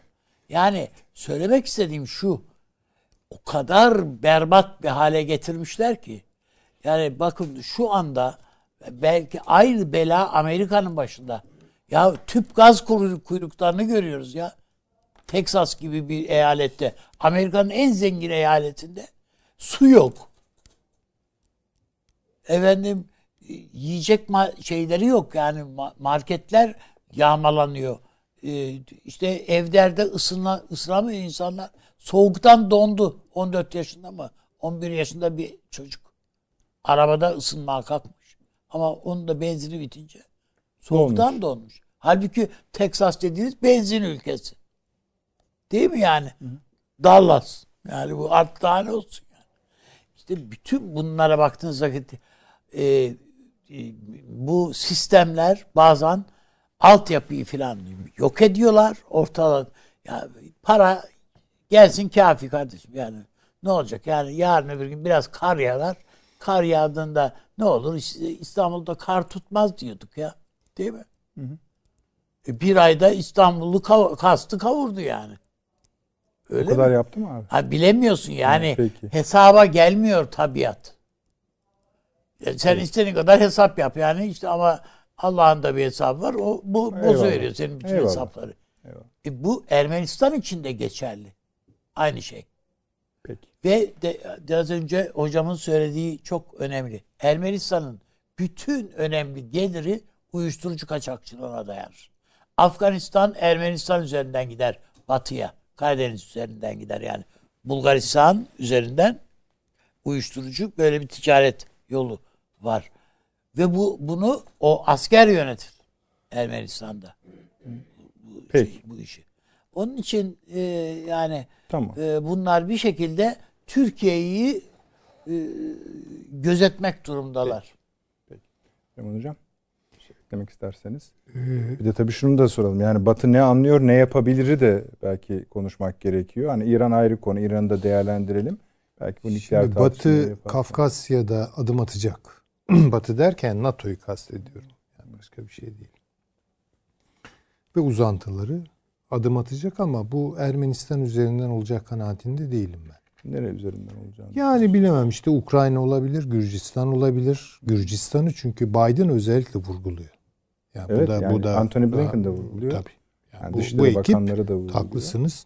Bu ekip e, Gürcistan'ı e, bir nevi pivot gibi görmeye başladı. Karadeniz için yapacak. Yani eee Sadece Karadeniz değil ama. Ha, Karadeniz de var ama Karadeniz'de bence esas yüklendiği nokta işte Romanya, Bulgaristan vesaire. Bu Dede Ağaç'tan başlayıp yukarı doğru giden e, koridor üzerinden e, bir yani mesela yüklenme. e, bu açılışta söylediğim Ukrayna'nın Karadeniz'de İngiltere ile birlikte iki donanma üssü kuracak cümlesi ne demek ki?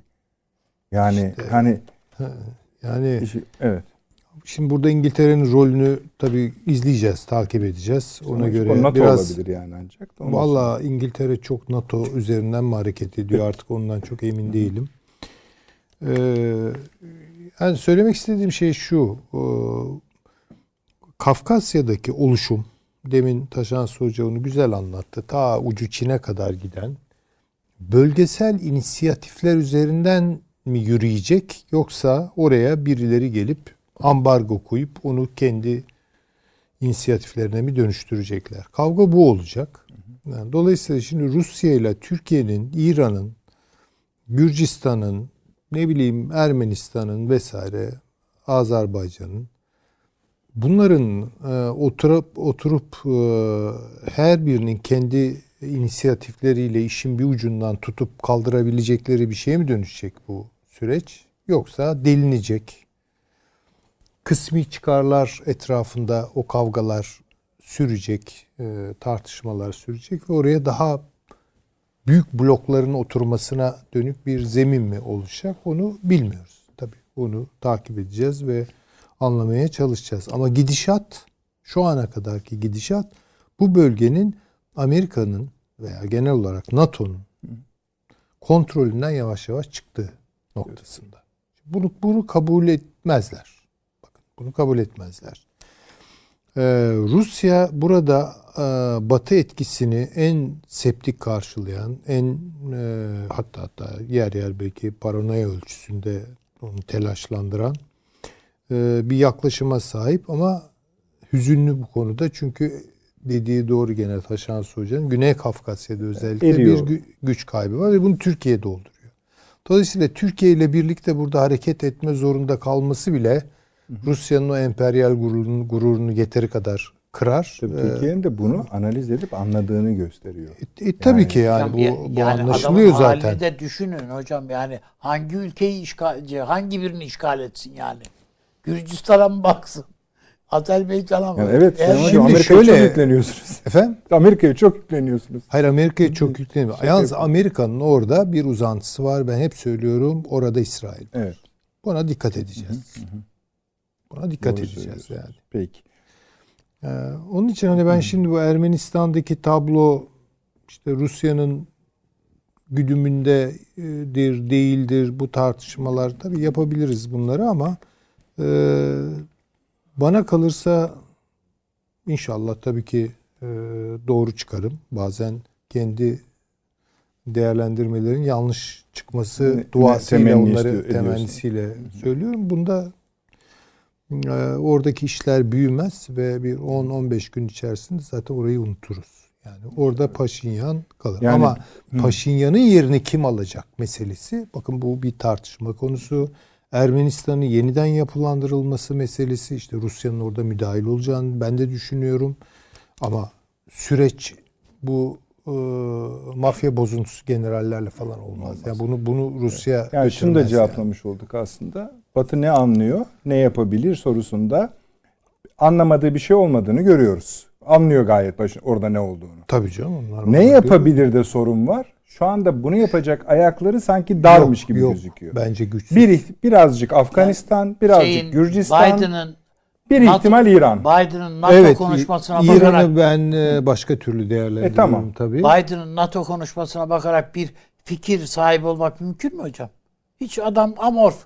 Yani jöle gibi bir konuşma o. Tabii Daha çok Avrupa'ya geldik, yani Avrupa'ya söyledi Evet. Bu sefer söyleyecekleri yalnız ama bırakmayacağım. ben var bir Gürcistan- anlamak falan diye bir bir konuşma o. Gürcistan vurguları var. Yani Var, var, var. Bakın O net. Ukrayna'da olabilir yeni gerilim alanı. O zaten Yani ya bir- Ukrayna ya e, şey üzerinden Gürcistan üzerinden bir yeni deneme yapacaklardır. Bunu rahatlıkla söyleyebiliriz. Ama e, şu an Ermenistan'ı tekrar şu haliyle Güney Kafkasya'nın pivot konusu haline getirmeyi Batı diplomatik aklı e, öncelikli görür mü görmez mi onu hiç zannetmiyorum. İşte Rusların da aynı değil. şekilde. Ama ne yani- o zaman ne konuşuyoruz? işte ben söylüyorum avantürizm diyorum. Tamam, peki. yani benimki Peki. tamamen odur. Peki anlayalım en Ee, azından. Tabii yani maceracılık. Şimdi tam böyle Ermenistan'dan dümdüz aşağı bir çizgi çekeceğiz. O şeyle kesişecek. Riyad'la kesişecek. Onu da efendim bir reklam aramız var. Kısadır. Hemen dönüp önemli bir konu o da.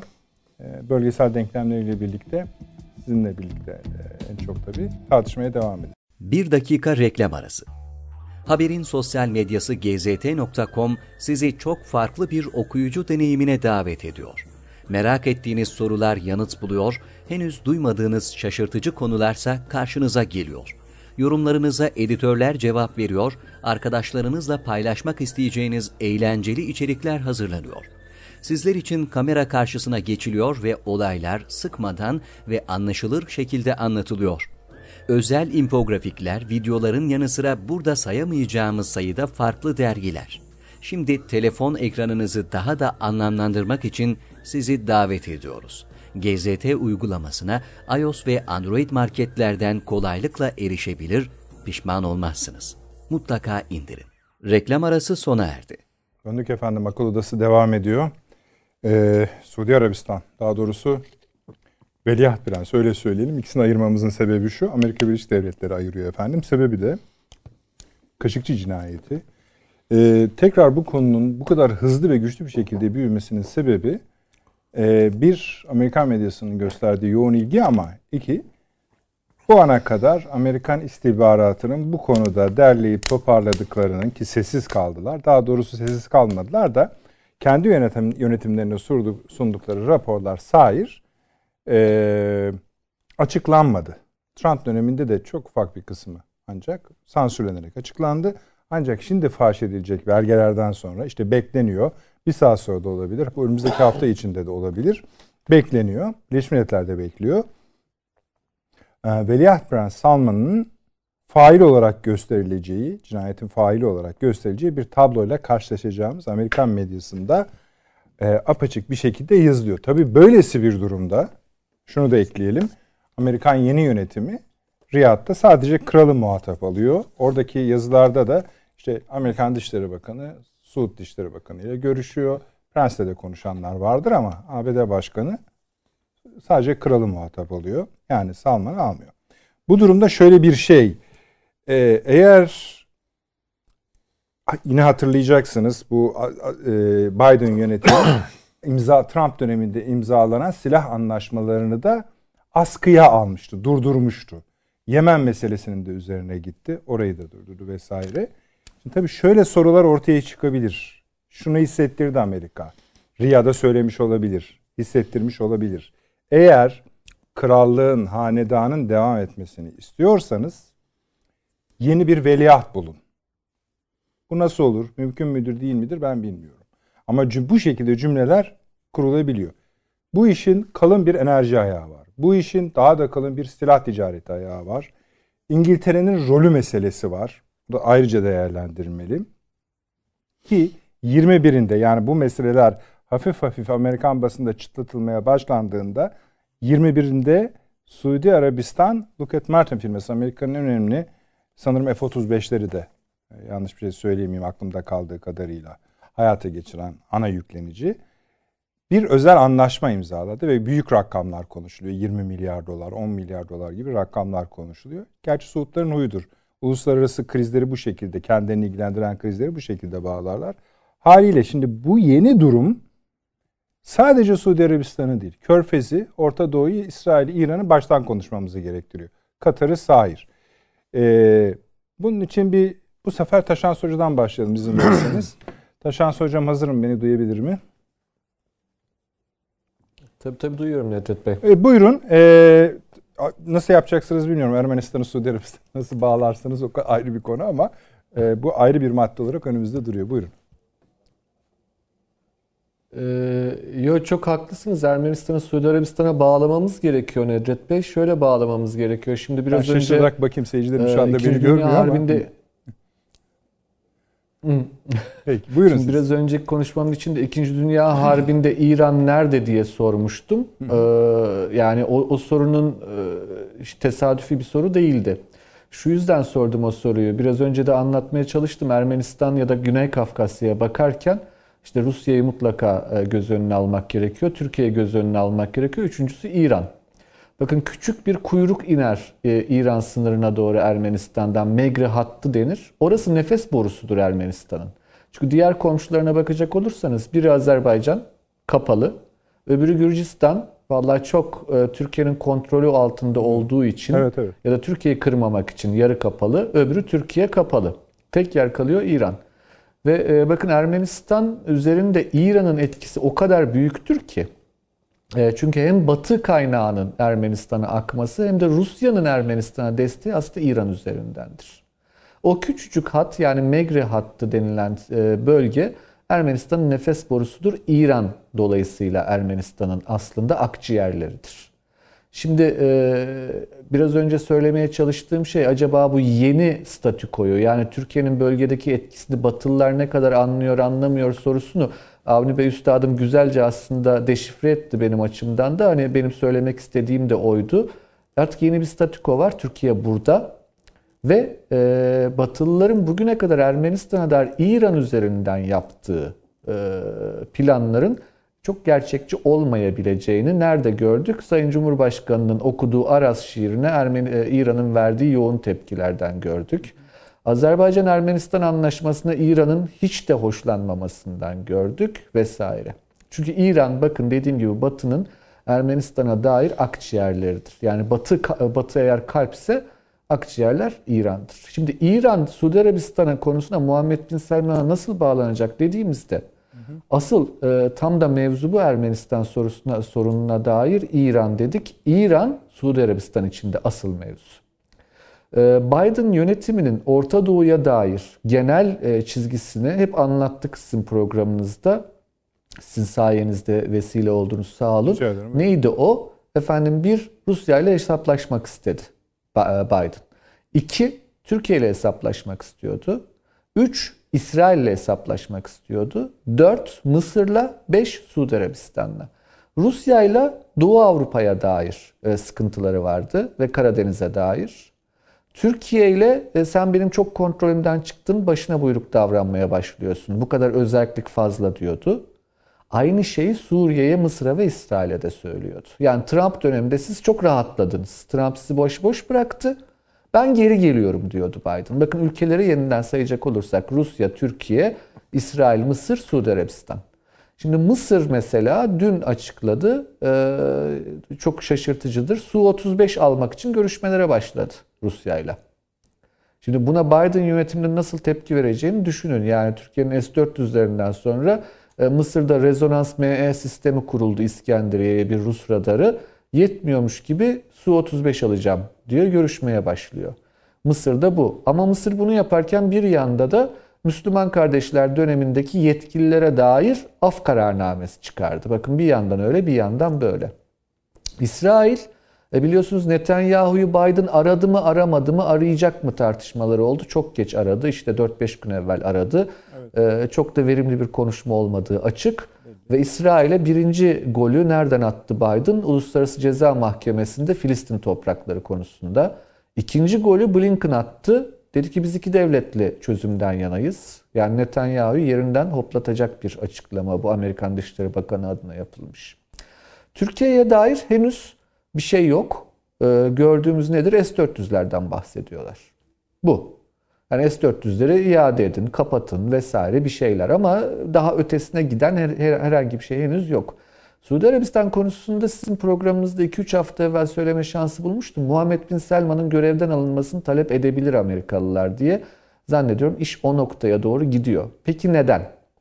Efendim Aramco hisseleri konusunda Amerika ve İngiltere arasında gidip gelen Muhammed Bin Selman'ın Çin'le kurduğu aşırı yakın ilişkiler,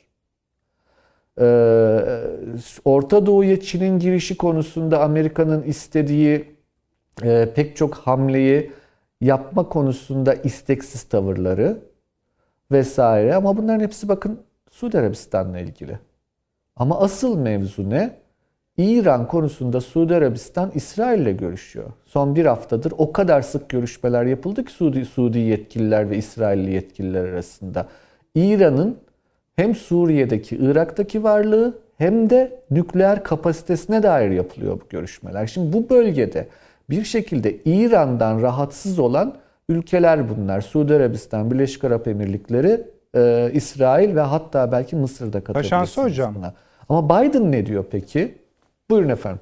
Ne olur unutmayın Biden ne diyor peki dediniz ve İran'a geçecektiniz. Estağfurullah. Geçmeyin diye ben İsrail'de sizin önünüzü kestim. Şimdi mesela Salman çıksa ya da işte kraliyet çıksa dese ki biz yarın İsrail'le diplomatik ilişkileri kuruyoruz ve bu e, yenileşme, normalleşme dönemine biz de fiilen daha çok katılıyoruz. Hatta bunun imzasını da Beyaz Saray'da sizin yanınızda o yeşil çimenlerde imzalamak istiyoruz dese bunlar düzelir mi?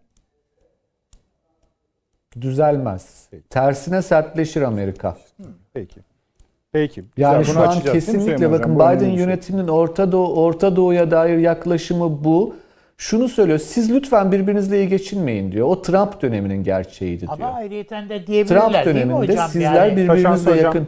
Bir saniye kısık kesilecek. Hocam herhalde diyebilirler Buyurun. yani e, çok güzel düşünmüşsünüz gelin imzaları atın. Ha, ama durum değişmez bize. Zaten Ha, ha. ama yani bizim kararlar o, değil. o imzayı da alırlar diyorsunuz. O yani. imzayı da alırlar. Tamam. Bedava bir şey hocam ne olacak? Buyurunuz Taşans hocam. Valla hatta hatta imzayı attırmamayı bile düşünebilirler Ha. bence.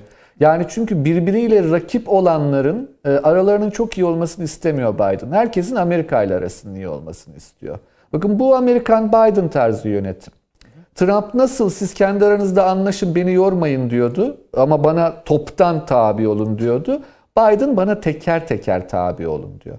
Şimdi dolayısıyla buradaki mesele Biden'ın e, söylediği şu cümle İran'a dair. Ben diyor İran'ı tehdit olarak görüyorum.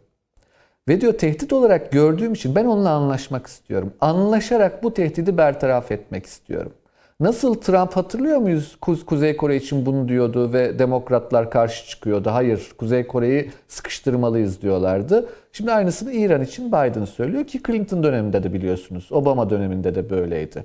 Yani İran'la iyi geçinen ve Orta Doğu planlarını İran'ın sıkıştırılmaması, İran'ın rahat bırakılması ve İran üzerinden yürütmek isteyen bir Biden yönetimi olduğu için Birleşik Arap Emirlikleri de ee, Suudi Arabistan'da, Mısır'da, İsrail'de bu durumdan rahatsız. Suudi Arabistan'ın üzerine bu yüzden gidecek. Bu kaçınılmaz. Şimdi bakın burada gidecek üstüne ama burada Muhammed Bin Selman'ın görevden alınmasını talep edecektir. Ee, ne kadar ileriye gider, pazarlık nerede sonuçlanır onu bilmiyorum. Ancak bu işin ucu Suudi Arabistan'la sınırlı değil. Bakın bu Kaşıkçı olayı öyle bir olay ki e, Suudi Arabistan'da çok köklü değişikliklere yol açabilir. Amerika'nın elinde çok güçlü bir manevradır bu dosya. Bu doğru, elde var bir. Ama daha ötesini söyleyelim size. E, uzun zamandan beri şunu söylüyorum ben. Biden yönetimi 2024'te seçim kazanmak için Trump'ı sıkıştırmak, Trump'ı kriminalize etmek durumunda. Bakın bu işin ucu Trump'a gider. Yani Kaşıkçı davasının ucunun gideceği yer Amerikan iç siyasetiyle de alakalıdır. Şimdi e, hatırlayabildiğim kadarıyla e, sizin programınıza üçüncü katılışımdı yanlış hatırlamıyorsam. Kaşıkçı cinayetin açığa çıktığı günlerde siz bana bunu sorduğunuzda e, şöyle demiştim. Bu Dostoyevski'nin Karamazov kardeşlerinden bir alıntı yaparak e, gayrimeşru oğul öldürdü babayı doğru ama gayrimeşru oğul babayı kendi aklıyla öldürmedi. Onunla sohbet eden, e, onu bir şekilde buna yönlendiren diğer oğuldu. Ama gidip de ona git bunu öldür demedi. Gayrimeşru oğul yanlış anlamıştı abisini. Şimdi burada yeniden bu metafor üzerinden gidecek olursak, şimdi burada çok açık bir şey var. Efendim e, Suudi Arabistan'ın İstanbul Başkonsolosluğu'nda Washington Post'ta yazılar yazan muhalif bir gazeteci hunharca katledildi. Ve e, bunu yapanların, bunun faillerinin Suudi yetkililer olduğu Suudi Arabistan mahkemelerinde de kabul edildi. Ya şimdi e, bunun talimatını kim verdi? Muhammed Bin Selman mıdır, değil midir? Bu nasıl ispat edilir? Hiç bilmiyorum. Ceza hukukunun işi. Ama peki Muhammed Bin Selman bu cesareti nereden aldı? Yahut Muhammed Bin Selman'a bu konuda önünüz açık olabilir diye bir işaret mi verildi sorusu Amerika'da Biden yönetimi tarafından özellikle Jared Kushner üzerinden Trump'a yüklenmek için kullanılacak önemli bir dava dosyası olmaya adaydır. Yani bu işi sadece Suudi Arabistan'ın e, iktidarındaki değişim vesaire olarak değerlendirmemek gerekir. Orta Doğu siyasetinde çok köklü e, sebepleri ve zemini vardır. İran'la ilgili çok köklü bir zemini vardır. İran dediğinizde Çin'le alakalı çok köklü sebepleri vardır. Çünkü İran'ı bir şekilde kendisine yaklaştıran Amerika, İran'ı Çin etkisinden de kurtaracağı hesabını yapmaktadır. Aynı şekilde Ermenistan'la alakalıdır. Aynı şekilde Türkiye'yi çok ilgilendirmektedir ama bakın en büyüğü, turpun büyüğü denir ya, turpun büyüğü bu işin Amerikan iç siyasetindeki olası yansımalarıdır. Bence asıl takip edilmesi gereken süreçte e, uzun vadede e, odur diye düşünüyorum. Peki. Teşekkür ederim. Şimdi bir anda saçaklandı tabii. Evet ama şöyle mesela belki biraz sadeleşir diye şöyle söyleyeyim. Bu bugünkü Amerika'nın üslubuna bakarak bu e, işte ister Trump olsun ister Biden geldi değişti olsun. Cengiz Han tarihte kurulmuş en büyük imparatorluğun başındaki insan. Ee, zannediyorum Han, Han Balık ya da Ulan Batur yani başkent kendi, o değişken bir şey. Yani Taşan Hoca Ermenistan oraya bağladığına göre siz de herhalde oraya Evet, bağlayacaksınız. bağlarım şimdi. Var, ben- şimdi biliyorum. onun Buyurun. bir şeyi var. Ee, başkente gelen dört yönde yolları var. Oturduğu yere dört yönü yol yaptırıyor. Ama böyle basbayağı büyük. Ve çok sık aralıklarla bütün bu yollarda savaşlarda öldürülen insanların cesetleri yığılı. Kokmuş filan yani hiç fark etmez. Böyle belli aralıklarla. Yani bir cesetler koridoru. Dan geçiyor gelenler. Dan geçiyor gelen büyükelçiler yani elçiler filan. O kokular bilmem neler filan filan filan filan. Ve en sonunda bir boş temiz alan şeyden mesafe ve arkasından Cengiz Han. Ne istedin diyor. Ne isteyeceksin? Bu kadar hediyeleri, yani. hediyeleri verip Şimdi. Amerika'nın böyle bir korku tüneli var. Hepsine ya bütün ülkelere. O yüzden hatırlıyorsanız birkaç program öncesinde e, demiştim ki e, daha kimseden bir şey istemeden herkes ne verelim abimize de. abime diye herkes kendi payına çalışmaya başladı. Herkes. Yani Doğru doğru. ya, efendim işte mesela biz diyoruz ki bu F-30 şey, S-400'ler için Girit modelini yapsak nasıl olur gibi falan. Yani herkes kendine göre Şey bir- yapıyor. şeyler üretiyor. Muhakkak Suudi Arabistan da bir şeyler hazırladı. Paketler hazırlıyor. İşte öbürleri de öyle. Rusya da kendine göre şöyle mi yapsak işte e, nükleer anlaşmaya geri dönsek nasıl olur bilmem ne. Falan. Yani bir şeyler düşünüyor, taşınıyor filan. Adamın en büyük avantajı bu şu anda bana göre. Konuşmaması. İşte yani koridoru gösteriyor. Yani evet yani o koridoru gösteriyor. Sen diyorsun ki çok kötü şeyler olacak herhalde diyorsun. O dehşet şeyini yaşatıyor duygusunu. Eğer görebilsen ki adam perişan vaziyette esasında. Evet, Sana evet, bunu öyle. gösteriyor mu? Evet. Yani kendi İşte ülkesindeki başta salı durum günkü programımızı onun için atıf Ha. yaparak izleyicimize hatırlattım. Öyle değil işler. Öyle değil. Buyurunuz. Evet. O yüzden gerçek yani kralın çıplak olduğunu gören kazanır bu işte. Bravo. Teşekkür ederim. Süleyman Hocam bu saçakları tek tek tamamlamak biraz size de düşüyor. galiba. Vallahi becerebilir miyim bilmiyorum ama şimdi e, şuradan hareket edeyim. E, Amerikan iç siyasetine etkisi tamamen katılıyorum. Yani bir kere Trump e, seçimi kaybetti, çekildi çiftliğine. Bundan sonra artık o defter kapandı. Amerika önüne bakıyor ve Biden'a hayır. Bu iş bir kan davasına dönüşmüş vaziyette Amerika'da.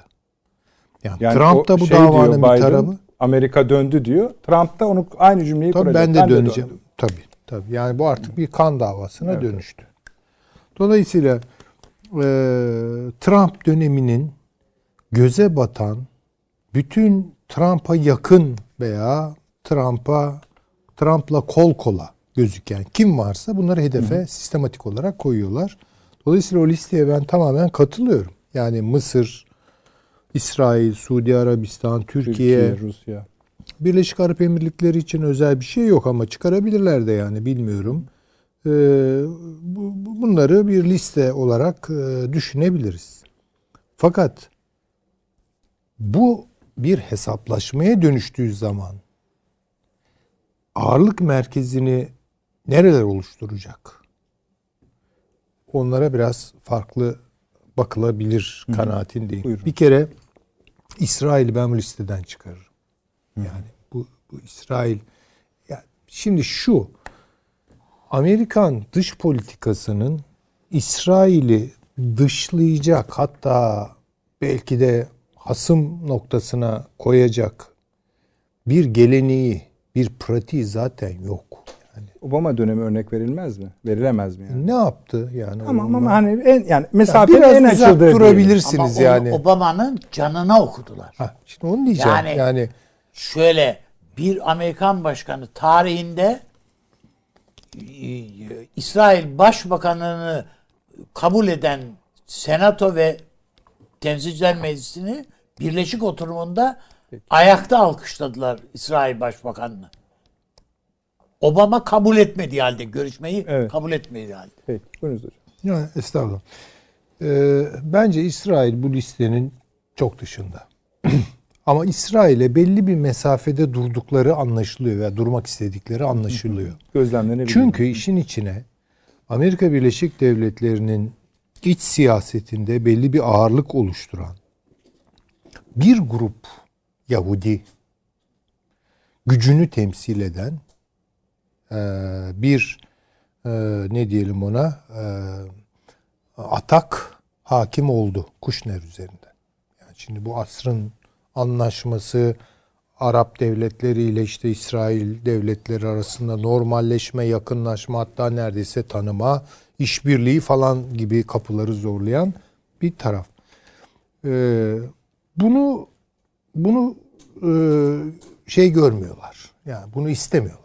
Bu çok açık. Biden bunu istemiyor. Hatta hatta bunu Biden'ın da arkasındaki Katoliklerin. Çünkü bu İsrail'e yakın durmaya en fazla itiraz edenler Katoliklerdir. Yani bunlardan bunlar pek o konuda topa girmek istemezler. Ama bu dışlamak İsrail'in siyasetlerinin hilafında siyasetler üretmek Orta Doğu'da asla bu çizgiye gelmez. Hele hele İsrail'den hesap sormak asla. Bunu yapamazlar yani. Buna hiçbir Amerikan başkanının hiçbir Beyaz Saray ekibinin gücü yetmez. Böyle bir şey olmaz. Anda bitirirler adamı. Yani bunu bunu biliyoruz biz. Ama atılan adımlar, İsrail yanlısı adımlar, İsrail'i böyle belki fazla hararetli destekleyen işte bunun arkasında da evangelistlerin filan olduğu söyleniyor. O da başka bir kamuoyu tabii Amerikan siyasetinde filan. Onlarla başı hoş olmayan bir ekip olduğu Biden'ın anlaşılıyor. Yani bunu ben şeye yormak istemiyorum. Dinsel farklılıklara, mezhebi bilmem nelere falan ama yani o ekol bu İsrail'le kol kola, yan yana büyük bir aşkla ve ihtirasla bir beraberlik sürdürmek istemiyor. Şimdi bundan çıkarılması gereken bir sonuç. Çünkü bakın problem şurada. Bu listeye baktığımız zaman İsrail ile Suudi Arabistan'ı görüyoruz. Yani Suudi Arabistan'dan hesap soruyor. Bu Prens Selman'ı diyor çekin. Bundan sonra onu tanımayacağım falan. Yani bir davalar açıyor falan. Üstüne gidiyor. Evet. Şimdi ama aynı listede bunlar yer alıyorsa benzer olarak mesela Amerika Birleşik Devletleri'nin İsrail'in de bir yerlerde bir şeylerle üstüne gitmesini beklememiz lazım ki olmayacak bir şeydir. Yani bu eşyanın tabiatına aykırı.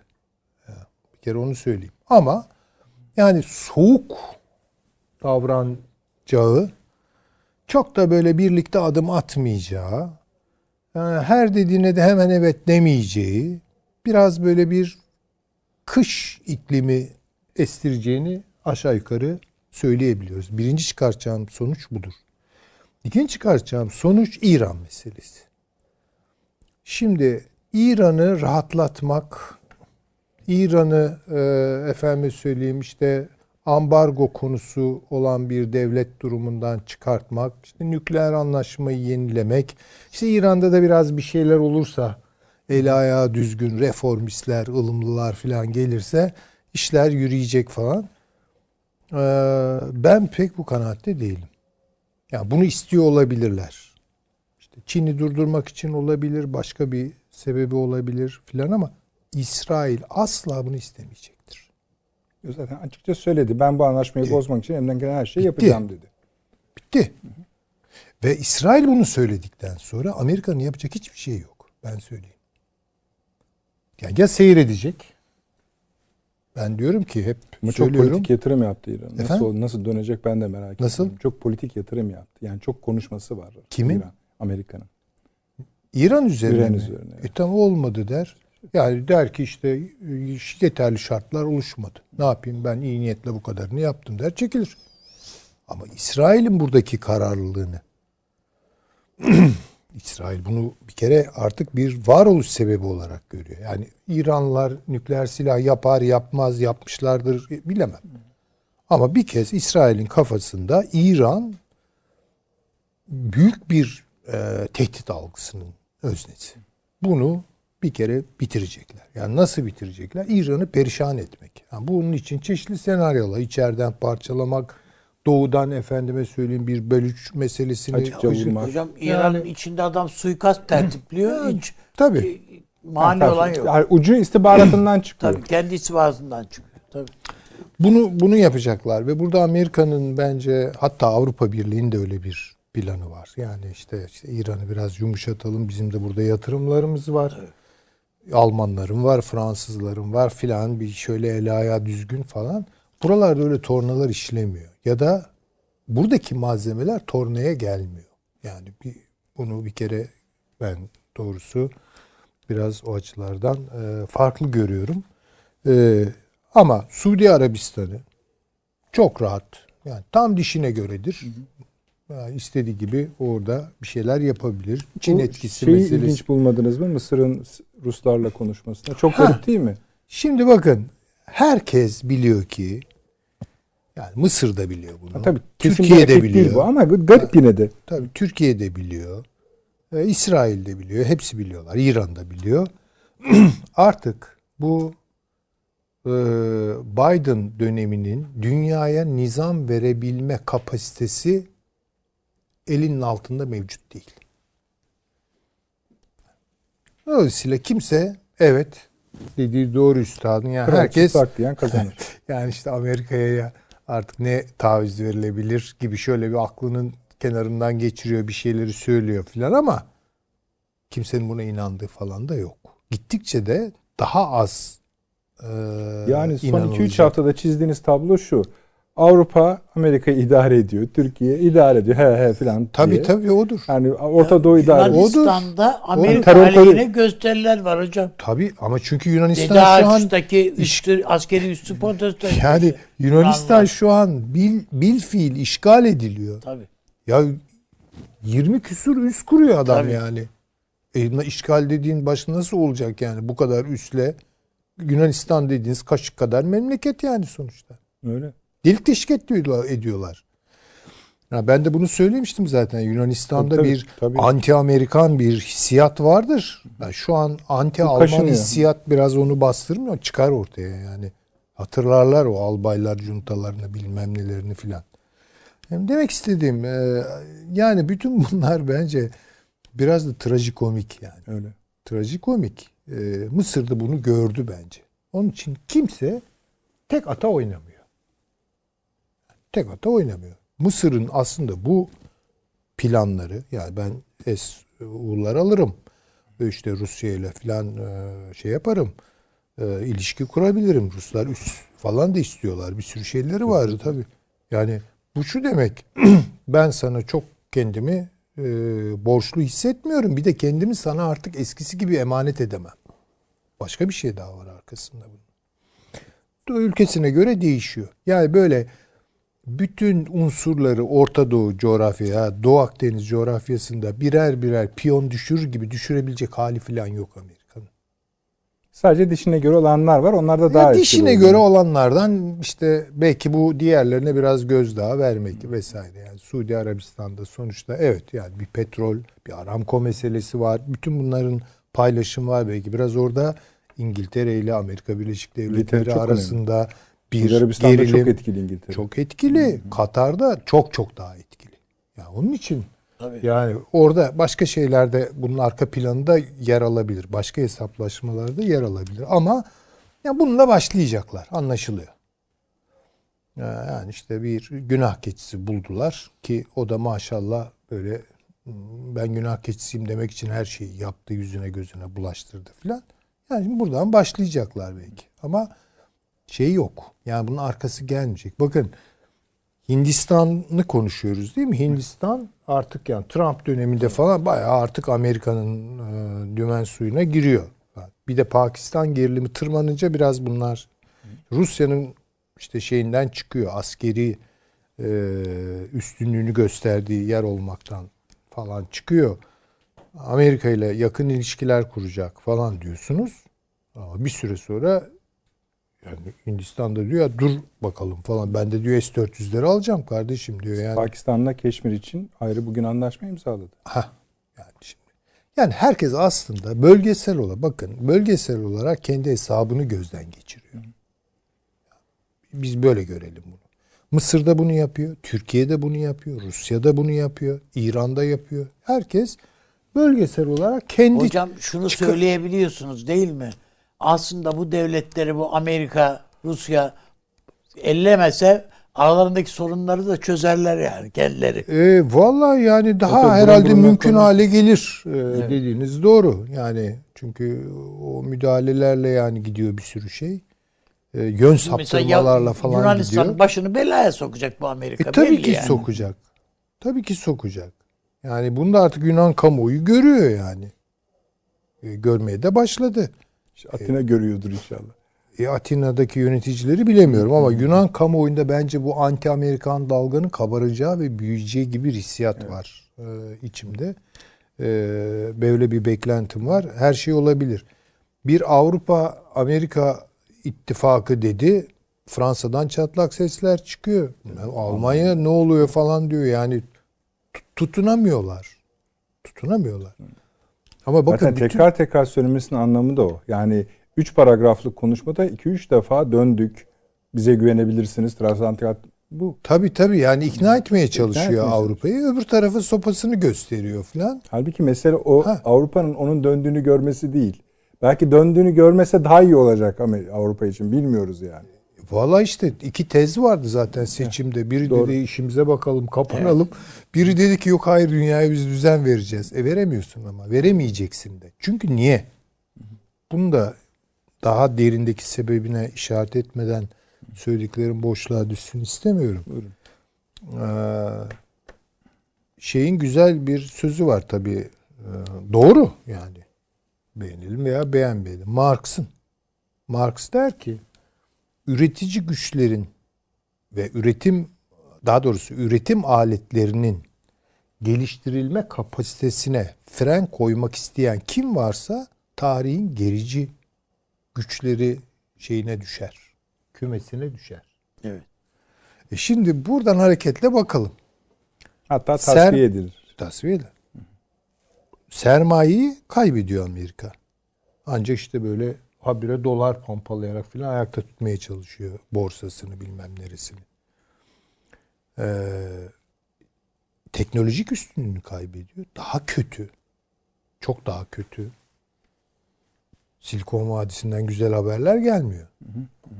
Ve bütün bunları Çin alıyor. Şimdi ya da yeni üst Çin. Ben bunu çok Çin'le de açıklamıyorum da. Her neyse. Yani ne olmuş oluyor? İşte teknolojiye ambargo koyan bir devlet. 5G'yi uygulatmayacağım diyor. Bilmem neyi ne yapmayacağım diyor. Ya bu ne yapıyorsun sen? İşte yani üretici üretim aletlerinin tırnak içinde aslında teknoloji o tabii. Gelişimine engel koymuş oluyorsun. Yani gericiliğe düşüyorsun. Tarihi durdurmak istiyorsun. Kontrolden çıkıyor bu. Askeri gücün kalıyor. Bir ara onu düşündük yani. Pazusunu gösterir işte. Koca Amerikan ordusu falan. E da bakıyorsunuz o da tutmuyor artık. Çünkü yeni nesil silahlarda evet. yani işte Ya özellikle evet. o misil e, e, füzelerde falan. belki not açalım falan. sevgili izleyicilerimize. Yani bu F-35 tartışmaları sürerken çok sayıda biliyorsunuz F-35'in akıbeti ve teknik özellikleri konusunda yazılar çiziler gelmeye başlamıştı. Şimdi bunların tersini söyleyen de çok. Yani biz bizde tartışıldığı için ya F-35'ler aslında bir sürü problem taşıyor yorumlarına eee, daha çok meylettik. Ama hayır F-35'ler iyi teknolojidir, iyi uçaklardır. Gel gelelim Son bir hafta içinde özellikle iki büyük basın yayın kuruluşu bunlardan birisi Forbes ee, bir de Guardian İptal edelim diyorlar. yani projeyi. ya bu işten Defolu. ve çok güzel uzun analizler yapmışlar ve uygun dille yapmışlar Avni abi. Bağladıkları yer sizin dediğiniz yer. Ya tamam esasında Amerikan savaş Yeni bir sistemi. proje yapalım diyorlar hocam. Bu işi bu tamam bunları da tamam ürettiğiniz kadar ürettiniz. Burada bu işi keselim. Buradan çıkılacak gibi değil diyorlar. Yani hatta şu söylenmiş F-16 satın alalım denmiş. Düşünün yani hali. Onda o da ayıp olur artık denip hani çünkü laf sizin dediğinizi hatırlıyorsunuz. Hani insansız son uçaktan bir anda F-16'lara. Şimdi diyorlar ki arada derede bir şey yapın kurtarın. Yoksa bu rakamlarla olacak iş değil ve çalışmıyor sistem. Ben so- işte bu daha öncekilere kıyasla bu iki makalenin çok güçlü bir F-35 eleştirisi getirdiğini hatta hatta belki şunu da söylemeliyiz. Bizim e, savunma sanayi müsteşarlığımız şudur, ilgili kurum kuruluşlar hava belki biraz kamuoyunu bilgilendirmeliler bu konuda. Yani bu F-35'ler hakikaten burada yazılanlar gibi ise ayrı sorular da gelir çünkü. Ayrı bir bahis o ona sonra girelim isterseniz. ve e, siyaset açısından Tamam, belki buyurun onun zamanlaması Ama- evet. ama bunu gördükleri herhalde biz görüyoruz da e, İşte ne as- bileyim asıl hamle- Milli o- Savunma o, o, hal- yani bu işten uzaklaşma hamlesi olarak da Ee, okuyabiliriz. evet yani Buyurunuz, neyse. bu- yani askeri gücü de öyle. Çünkü hadi diyelim ki onu kullandı. Kime karşı kullanacak? Bunu işte Çin'e karşı kullanacak. Tutalım ki yani en iyi nihacette. Ee, bir daha Amerika artık nasıl bir Amerika olarak bu işin içinden çıkar? Kazansa bile o Pirus zaferi falan bile olmaz yani. Yani Amerika'ya yar olacak bir şey. şansı yok. Yani Ya. Vietnam karşısında Tabii. ne oldu gördük. Hayır mesela diyelim Çin ki bir de çok var. ileri artık yani madem öyle yakıyorum bu dünyayı falan deseler bile kendileri yanar en başta yani çok ağır bir şekilde. Yani demek istediğim eee, olmayacak bir duaya amin demek bütün bunlar. Benim üzerinde durduğum şey mesela bakın Endonezya yanılmıyorsam evet Endonezya S-400'lere talip oldu. Amerika ona yapma dedi. O da geri çekildi falan. Şimdi daha demek ki çok iyi okuyamıyor Endonezya diplomasisi tabloyu. Abi İlk defa Türkiye sonuna kadar diretiyor. Ve öyle kötü Amerika açısından kötü örnek oluyor ki. Yani işte Hindistan özgüven kazanıyor. Efendim söyleyeyim belki yarın Endonezya'ya yeter ben alacağım diyecek veya Mısır diyecek ki ver ya SU'ları yani benim neyim eksik falan diyecek. Neyse yani bu tabii Rusya'ya yarayacaktır. Yani onu da görelim. Ama kendi teknolojilerini geliştiren bir ülke olarak da Türkiye unik. Yani eşsiz bir ikinci yani İran bunu tabii özellikle füzelerde galiba yaptı. Ambargoları e, aşmak için. Ama Türkiye bence bunu çok daha çeşitli alanlarda yapıyor. E şimdi bir de böyle bir gelişme var. Yani onun için tabii ki Amerika'yı ben küçümseyelim falan diye bir şey söyleyemem ama yani böyle Amerika geldi Biden tekrar Orta Doğu'ya e, şey veriyor. Düzen ayar veriyor falan. Bunların hiçbiri olmayacaktır. Hiç de istediği gibi gitmeyecektir işleri. Ha, hiç de istediği gibi gitmeyecektir. Ee, ve bütün bunlar Amerikan siyasetine birer e, Miras olarak. birer tabii ki e, nasıl söyleyeyim ağırlık noktası olarak çökecektir. Peki. Yani bunu bunu görelim.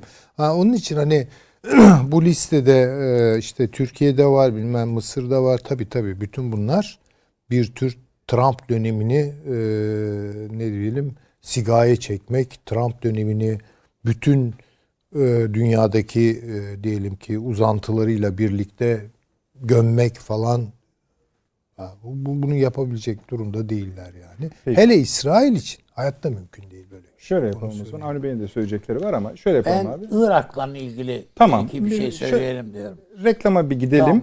Taşans hocam da zaten Süleyman hocam dediklerine çok kızmış gözüküyor. Ona ne cevap verecek bakalım. Ondan sonra bir reklama gidelim hemen dönüşte devam ediyoruz efendim. Son reklamımız zaten. Bir dakika reklam arası. Haberin sosyal medyası gzt.com sizi çok farklı bir okuyucu deneyimine davet ediyor. Merak ettiğiniz sorular yanıt buluyor, henüz duymadığınız şaşırtıcı konularsa karşınıza geliyor. Yorumlarınıza editörler cevap veriyor, arkadaşlarınızla paylaşmak isteyeceğiniz eğlenceli içerikler hazırlanıyor. Sizler için kamera karşısına geçiliyor ve olaylar sıkmadan ve anlaşılır şekilde anlatılıyor. Özel infografikler, videoların yanı sıra burada sayamayacağımız sayıda farklı dergiler. Şimdi telefon ekranınızı daha da anlamlandırmak için sizi davet ediyoruz. GZT uygulamasına iOS ve Android marketlerden kolaylıkla erişebilir, pişman olmazsınız. Mutlaka indirin. Reklam arası sona erdi. Evet efendim okulası devam ediyor. Arno'ya bir Irak ekleyecek sanırım. Sonra Taşan Hoca'ya döneceğim. Şey Yani ekleyeceksiniz kısa bir anladım. şey. Tabii. Ben dikkatinizi... İran'ın şeyi özelliğinden yani biz, söyleyeceksiniz evet herhalde. bizim Öyle anladım. için bu PKK mücadelesi devam ediyor. Bu Gara Tamam. olayı sonrası. Ee, şimdi e, onu tartışmıyoruz o Gara işini Tamam. artık o Konuştuk. şey- ama bir örgüt e, bir şekilde bu Sincar bölgesine kaymak Haçlı Şabi etkinliğinden de bahsediyorsunuz. Çünkü İran konusu. Şimdi İran'da Türkiye ya biz PKK ile birlikte hareket edeceğiz dedi İranlılar da ve Haçlı Şabi'yi yığdılar oraya. Evet. Bunun e, Bağdat yönetiminin bilgisi dışında olduğu Mümkün değil. herhalde düşünülemez. Sayılarının 80 bine vardığı söyleniyor. Aynı şekilde PKK'nın da Suriye üzer, üzer- uzantılarından e, yaklaşık 20 bine yakın eleman kaydırdığı bu bölgeye. Ve dolayısıyla bir 100 bin kişilik bir terör veya bir güç, silahlı güç orada oluşturdukları ifade ediyor. Onun da ötesinde bu Mazlum Kobani denilen adam Amerikalıların generali yani açıklama yaptı. Dedi ki biz Kuzey yani biz Suriye Kürtleriyle yani Suriye Kürtler dedi kendisini kastediyor. Kuzey Irak Kürtlerini biz birleştirme gayretindeyiz. Amerika ile bu konuda görüşmelerimiz sürüyor. Ee, Ve olumlu gelişiyor. Önlerindeki tek engel Mesut Barzani. Yani Barzani direniyor ama o direnç kırılır diyorlar. O hakikaten de o Mesrur Barzani falan orada biraz sanki bu işe yatmış gibiler. Türkiye'nin bütün burada olanca bana göre dikkatiyle buraya yönelip bizim için e, şey yani hani Türkiye'nin kar- karnı bu. Sıcak karnı. Buraya e, sahip çıkması lazım. Şey Ama tabii musunuz? Gara'ya sahip çıktığı gibi değil. Tabii. İran'ın buradaki etkinliği içinde bir şey mi söylüyorsunuz yani bunun üzerinde? Kesinlikle. İşte yani onu şey- İran Hı. zaten açıklama yapıyor ya Şaşlı Şabi Türkiye'ye burayı dar edeceğiz diyor. İşte ama şeyi birleştiriyor musunuz bu Amerika-İran arasındaki? Tabii yakın- ben be- bekliyorum. Hatta bu Haçlı Şabi'nin Amerika'nın planlarına da biz yani uygun oluruz. Yani Anladım, bizim varlığımızı o kadar şey yapma sen. Sen bu Kürtlerin de idaresini bilmezsin biz biliriz. Bu Araplardan anlamazsın dilinden biz anlarız bunları. Tamam biz yani biz senin adına burayı yaparız. Peki. Bakmayın buna yani ya bu İran bu Amerika'ya şeytan diyordu yani. Bu en büyük şeytan diyordu. Ya bu nasıl olur filan? Hayır çok iyi olur. Geçmişte oldu. İran pekala Batı güçlerinin lehine Osmanlı zamanında da böyleydi. Yani Avusturya Macaristan İmparatorluğu lehine Osmanlı'nın üzerine sefer açtılar. Peki. Onun için şimdi, şimdi de yaparlar yani. Peki. Gelelim Taşansı hocamıza. Evet Taşansı hocam, e, Süleyman hocam sizin listenizi biraz seyreltti. Anladığım kadarıyla ona biraz öfkelendiniz. Buyurun. Estağfurullah, estağfurullah olur mu? Ee, e, şimdi bu e, yani bu listeye dair değil de hani aslında bu listeden Buyurun, çıkan buyurun. sonuç e, bir şekilde hani tüm dünyada bir şekilde Süleyman Hoca da tespit etti onu. Bölgesel ittifaklar, bölgesel ilişkilerin güçlenmesi söz konusu. Yani bu e, hem bir şekilde barış yaratma imkanı sağladığı için çok taraflı siyaset hem de büyük güçlerle ilişkisinde orta büyüklükte güçlerin elini kolaylaştırdığı için çok önemli. Ben e, mesela şöyle bir örnek vereyim. Türkiye-Azerbaycan-Pakistan anlaşması inanılır gibi bir şey değil. Çok çok önemli bir kazanım Türk dış politikası açısından. Hani bunu konuştuk e, programlarınızda birkaç defa. Çok önemsiyorum ben bunu. Ee, yani şöyle söyleyeyim ben e, olup olanı genel yapılar üzerinden analiz yapmaya çalışan bir akademisyenim. Yani pek çok bilgiye erişimim yok. E, Dolayısıyla pek çok şey eksik biliyorum. Eksik bilgi de yanlış bilgidir. Birincisi bu. İkincisi e, profesyonel bir iştir tavsiyede bulunmak. Dolayısıyla hiç kendimde öyle bir yetki, hak görmem. Ama hani bir genel çerçeve olarak şunu söyleyebilirim rahatlıkla. Türkiye'nin mesela bu tarz işte Azerbaycan'la Pakistan'la kurduğu gibi bir ilişki şekli. Güney Kafkasya'da üç ülkenin birbiriyle anlaşmasını sağlamasıyla kendisine inanılmaz manivelalar e, yaratabilir. E, benzer bir şey efendim e, bu e, Türkiye, Azerbaycan, Pakistan arasındaki anlaşmanın e, bir benzerini Türkmenistan, Özbekistan ve Kazakistan'la da belki genişletmek. Ama ilk başta Azerbaycan-Türkmenistan ilişkilerine e, biraz daha yüklenmek belki. E, oraya yavaş yavaş Özbekistan'ın katılması. Afganistan'da Türkiye'nin NATO üzerinden çok büyük bir etkisi var ama kendisinin bir ağırlığı var. Bunun bir şekilde daha iyi işlenmesi çok büyük katkılar sağlayacaktır diye düşünüyorum. Çok çok özel bulduğum bir şey. E, yani dediğim gibi ben tavsiye vermek değil derdim asla. Hiç öyle bir şeye girmek istemem ama Mesela Dede Ağaç üssünü siz salı günü konuştuğunuz programda ben de ilgiyle izledim. Mesela Dede Ağaç üssü konusunda çok açık bir bilgiyi paylaşmak gerekir. Efendim Selanik limanını Ruslara verdi Yunanistan. Pire limanını Çinlilere verdi. E Dede Ağacı da Amerikalılara verdi. Vallahi yazık. Yani gerçekten yazık. Ben Yunanları tanıyorsam biraz e, milliyetçi bir toplumdur Yunanlar. Ee, çok da saygı duyarım ben bu özelliklerine. Yani komünist partileri dahil olmak üzere gayet milliyetçidirler. Artı iyi savaşçı bir toplumdur. Yani Balkanlarda bakmayın hani Slavlar ya da Arnavutlar savaşçı sayılır ama Yunanlılar da savaşçıdır. Ee, dolayısıyla hani yazık diyorum. Gerçekten yazık. Ama neden çıktı peki? Nereden çıktı bu? Ee, galiba biz de biraz boş bıraktık bazı şeyleri. Yani e, ne bileyim işte iki yıldan beri tekrar ettiğim bir şeysin programlarınızda. Bir Polonya atasözüdür. Türk süvarisi Vistül'den su içerse Polonya özgürdür diye. Bakın Vistül Nehri Polonya'da. Polonya Nira, Türkiye Nira demeyin lütfen. Ee, Baltık'tan başlayıp e, Polonya'ya, Çekya'ya, Slovakya'ya, Macaristan'a, Ukrayna'ya, Romanya'ya, Bulgaristan'a uzanan hatta Türkiye'nin etkin olma imkan ve kapasitesi çok Eyvallah, çok, çok doğru yüksektir.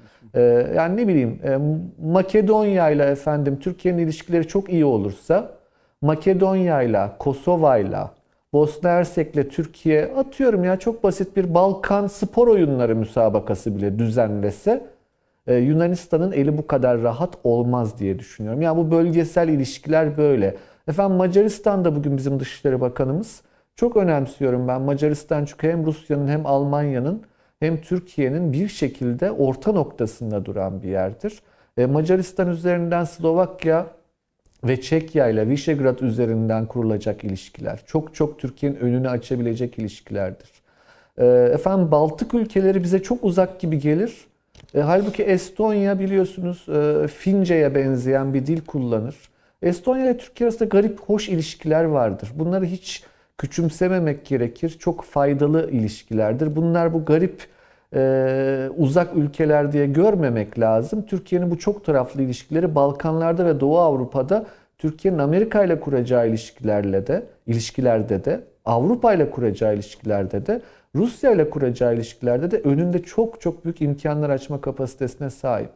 E yine benzer bir şekilde efendim Irak e, merkezi yönetiminin e, ben bu Haçlı Şabi'nin e, hareketlerinden hiç hoşnut olmadığı kanaatindeyim. E, Kuzey Irak bölgesel yönetiminin aynı şekilde çok rahatsız oldukları belli.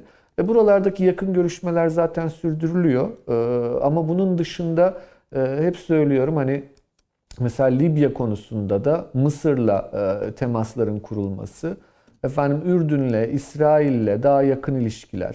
Mesela Somali çok çok önemli e, Kızıldeniz girişi olması hasebiyle Bizim Libya'da birliğimiz var. Somali ile ilgiliyiz ama bunları birleştirmek bir şekilde daha karmaşık, karışık değil bakın karmaşık, çok taraflı, çok fazla bölgesel ilişkinin e, örnek olabileceği ve Türkiye'nin bunu yapma kapasitesine sahip nadir ülkelerden birisi olduğunu değerlendiririm ben. Bakın böyle bir kapasite Irak'tan çıkmaz.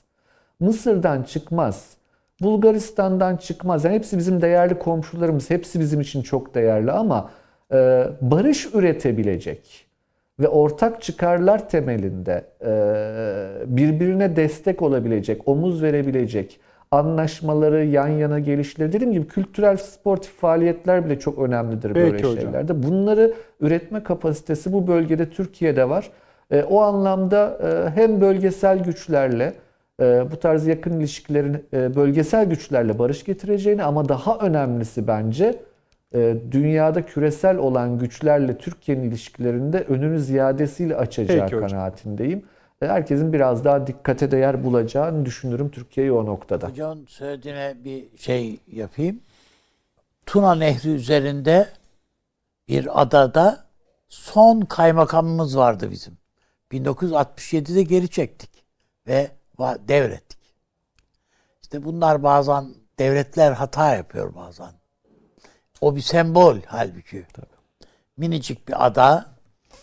Lozan Anlaşması'ndan kaynaklanan bir hakkımız olarak o ada bizimdi. Ve kaymakam tayin ediliyordu. Ankara'dan tayin ediliyordu o kaymakam. Ama biz dediğim Ne gibi kadar da sembolik ve zarif bir şey aslında. zarif bir şey tabii. lazım. Küçücük bir ada ama işte geri çektik ve devrettik adayı. Ya bunlar bunlar işte tıpkı Süleyman Şah Türbesi'ni geriye çektiğimiz gibi. Canım ne olacak 300 metrekare falan diyorlardı Yok, yani. Öyle bir şey yok. Bir santimetre kare bile. Süleyman Hocam çok teşekkür ediyorum. Bu öyküyle bitirelim.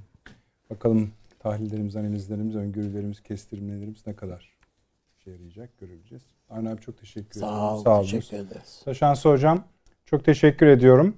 Sağ olunuz. Size de tekrar saat diliyorum. İnşallah iyileşirsiniz hemen. Çok sağ olunuz katkılarınız için. Efendim çok teşekkürlerimiz elbette size.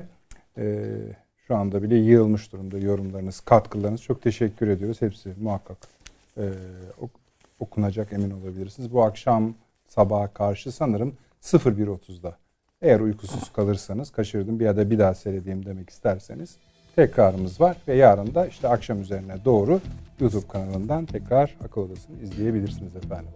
Salı akşamı saat 21'de inşallah yine huzurlarınızda olacağız. Tabii muhakkak yeni bir dünya olacak.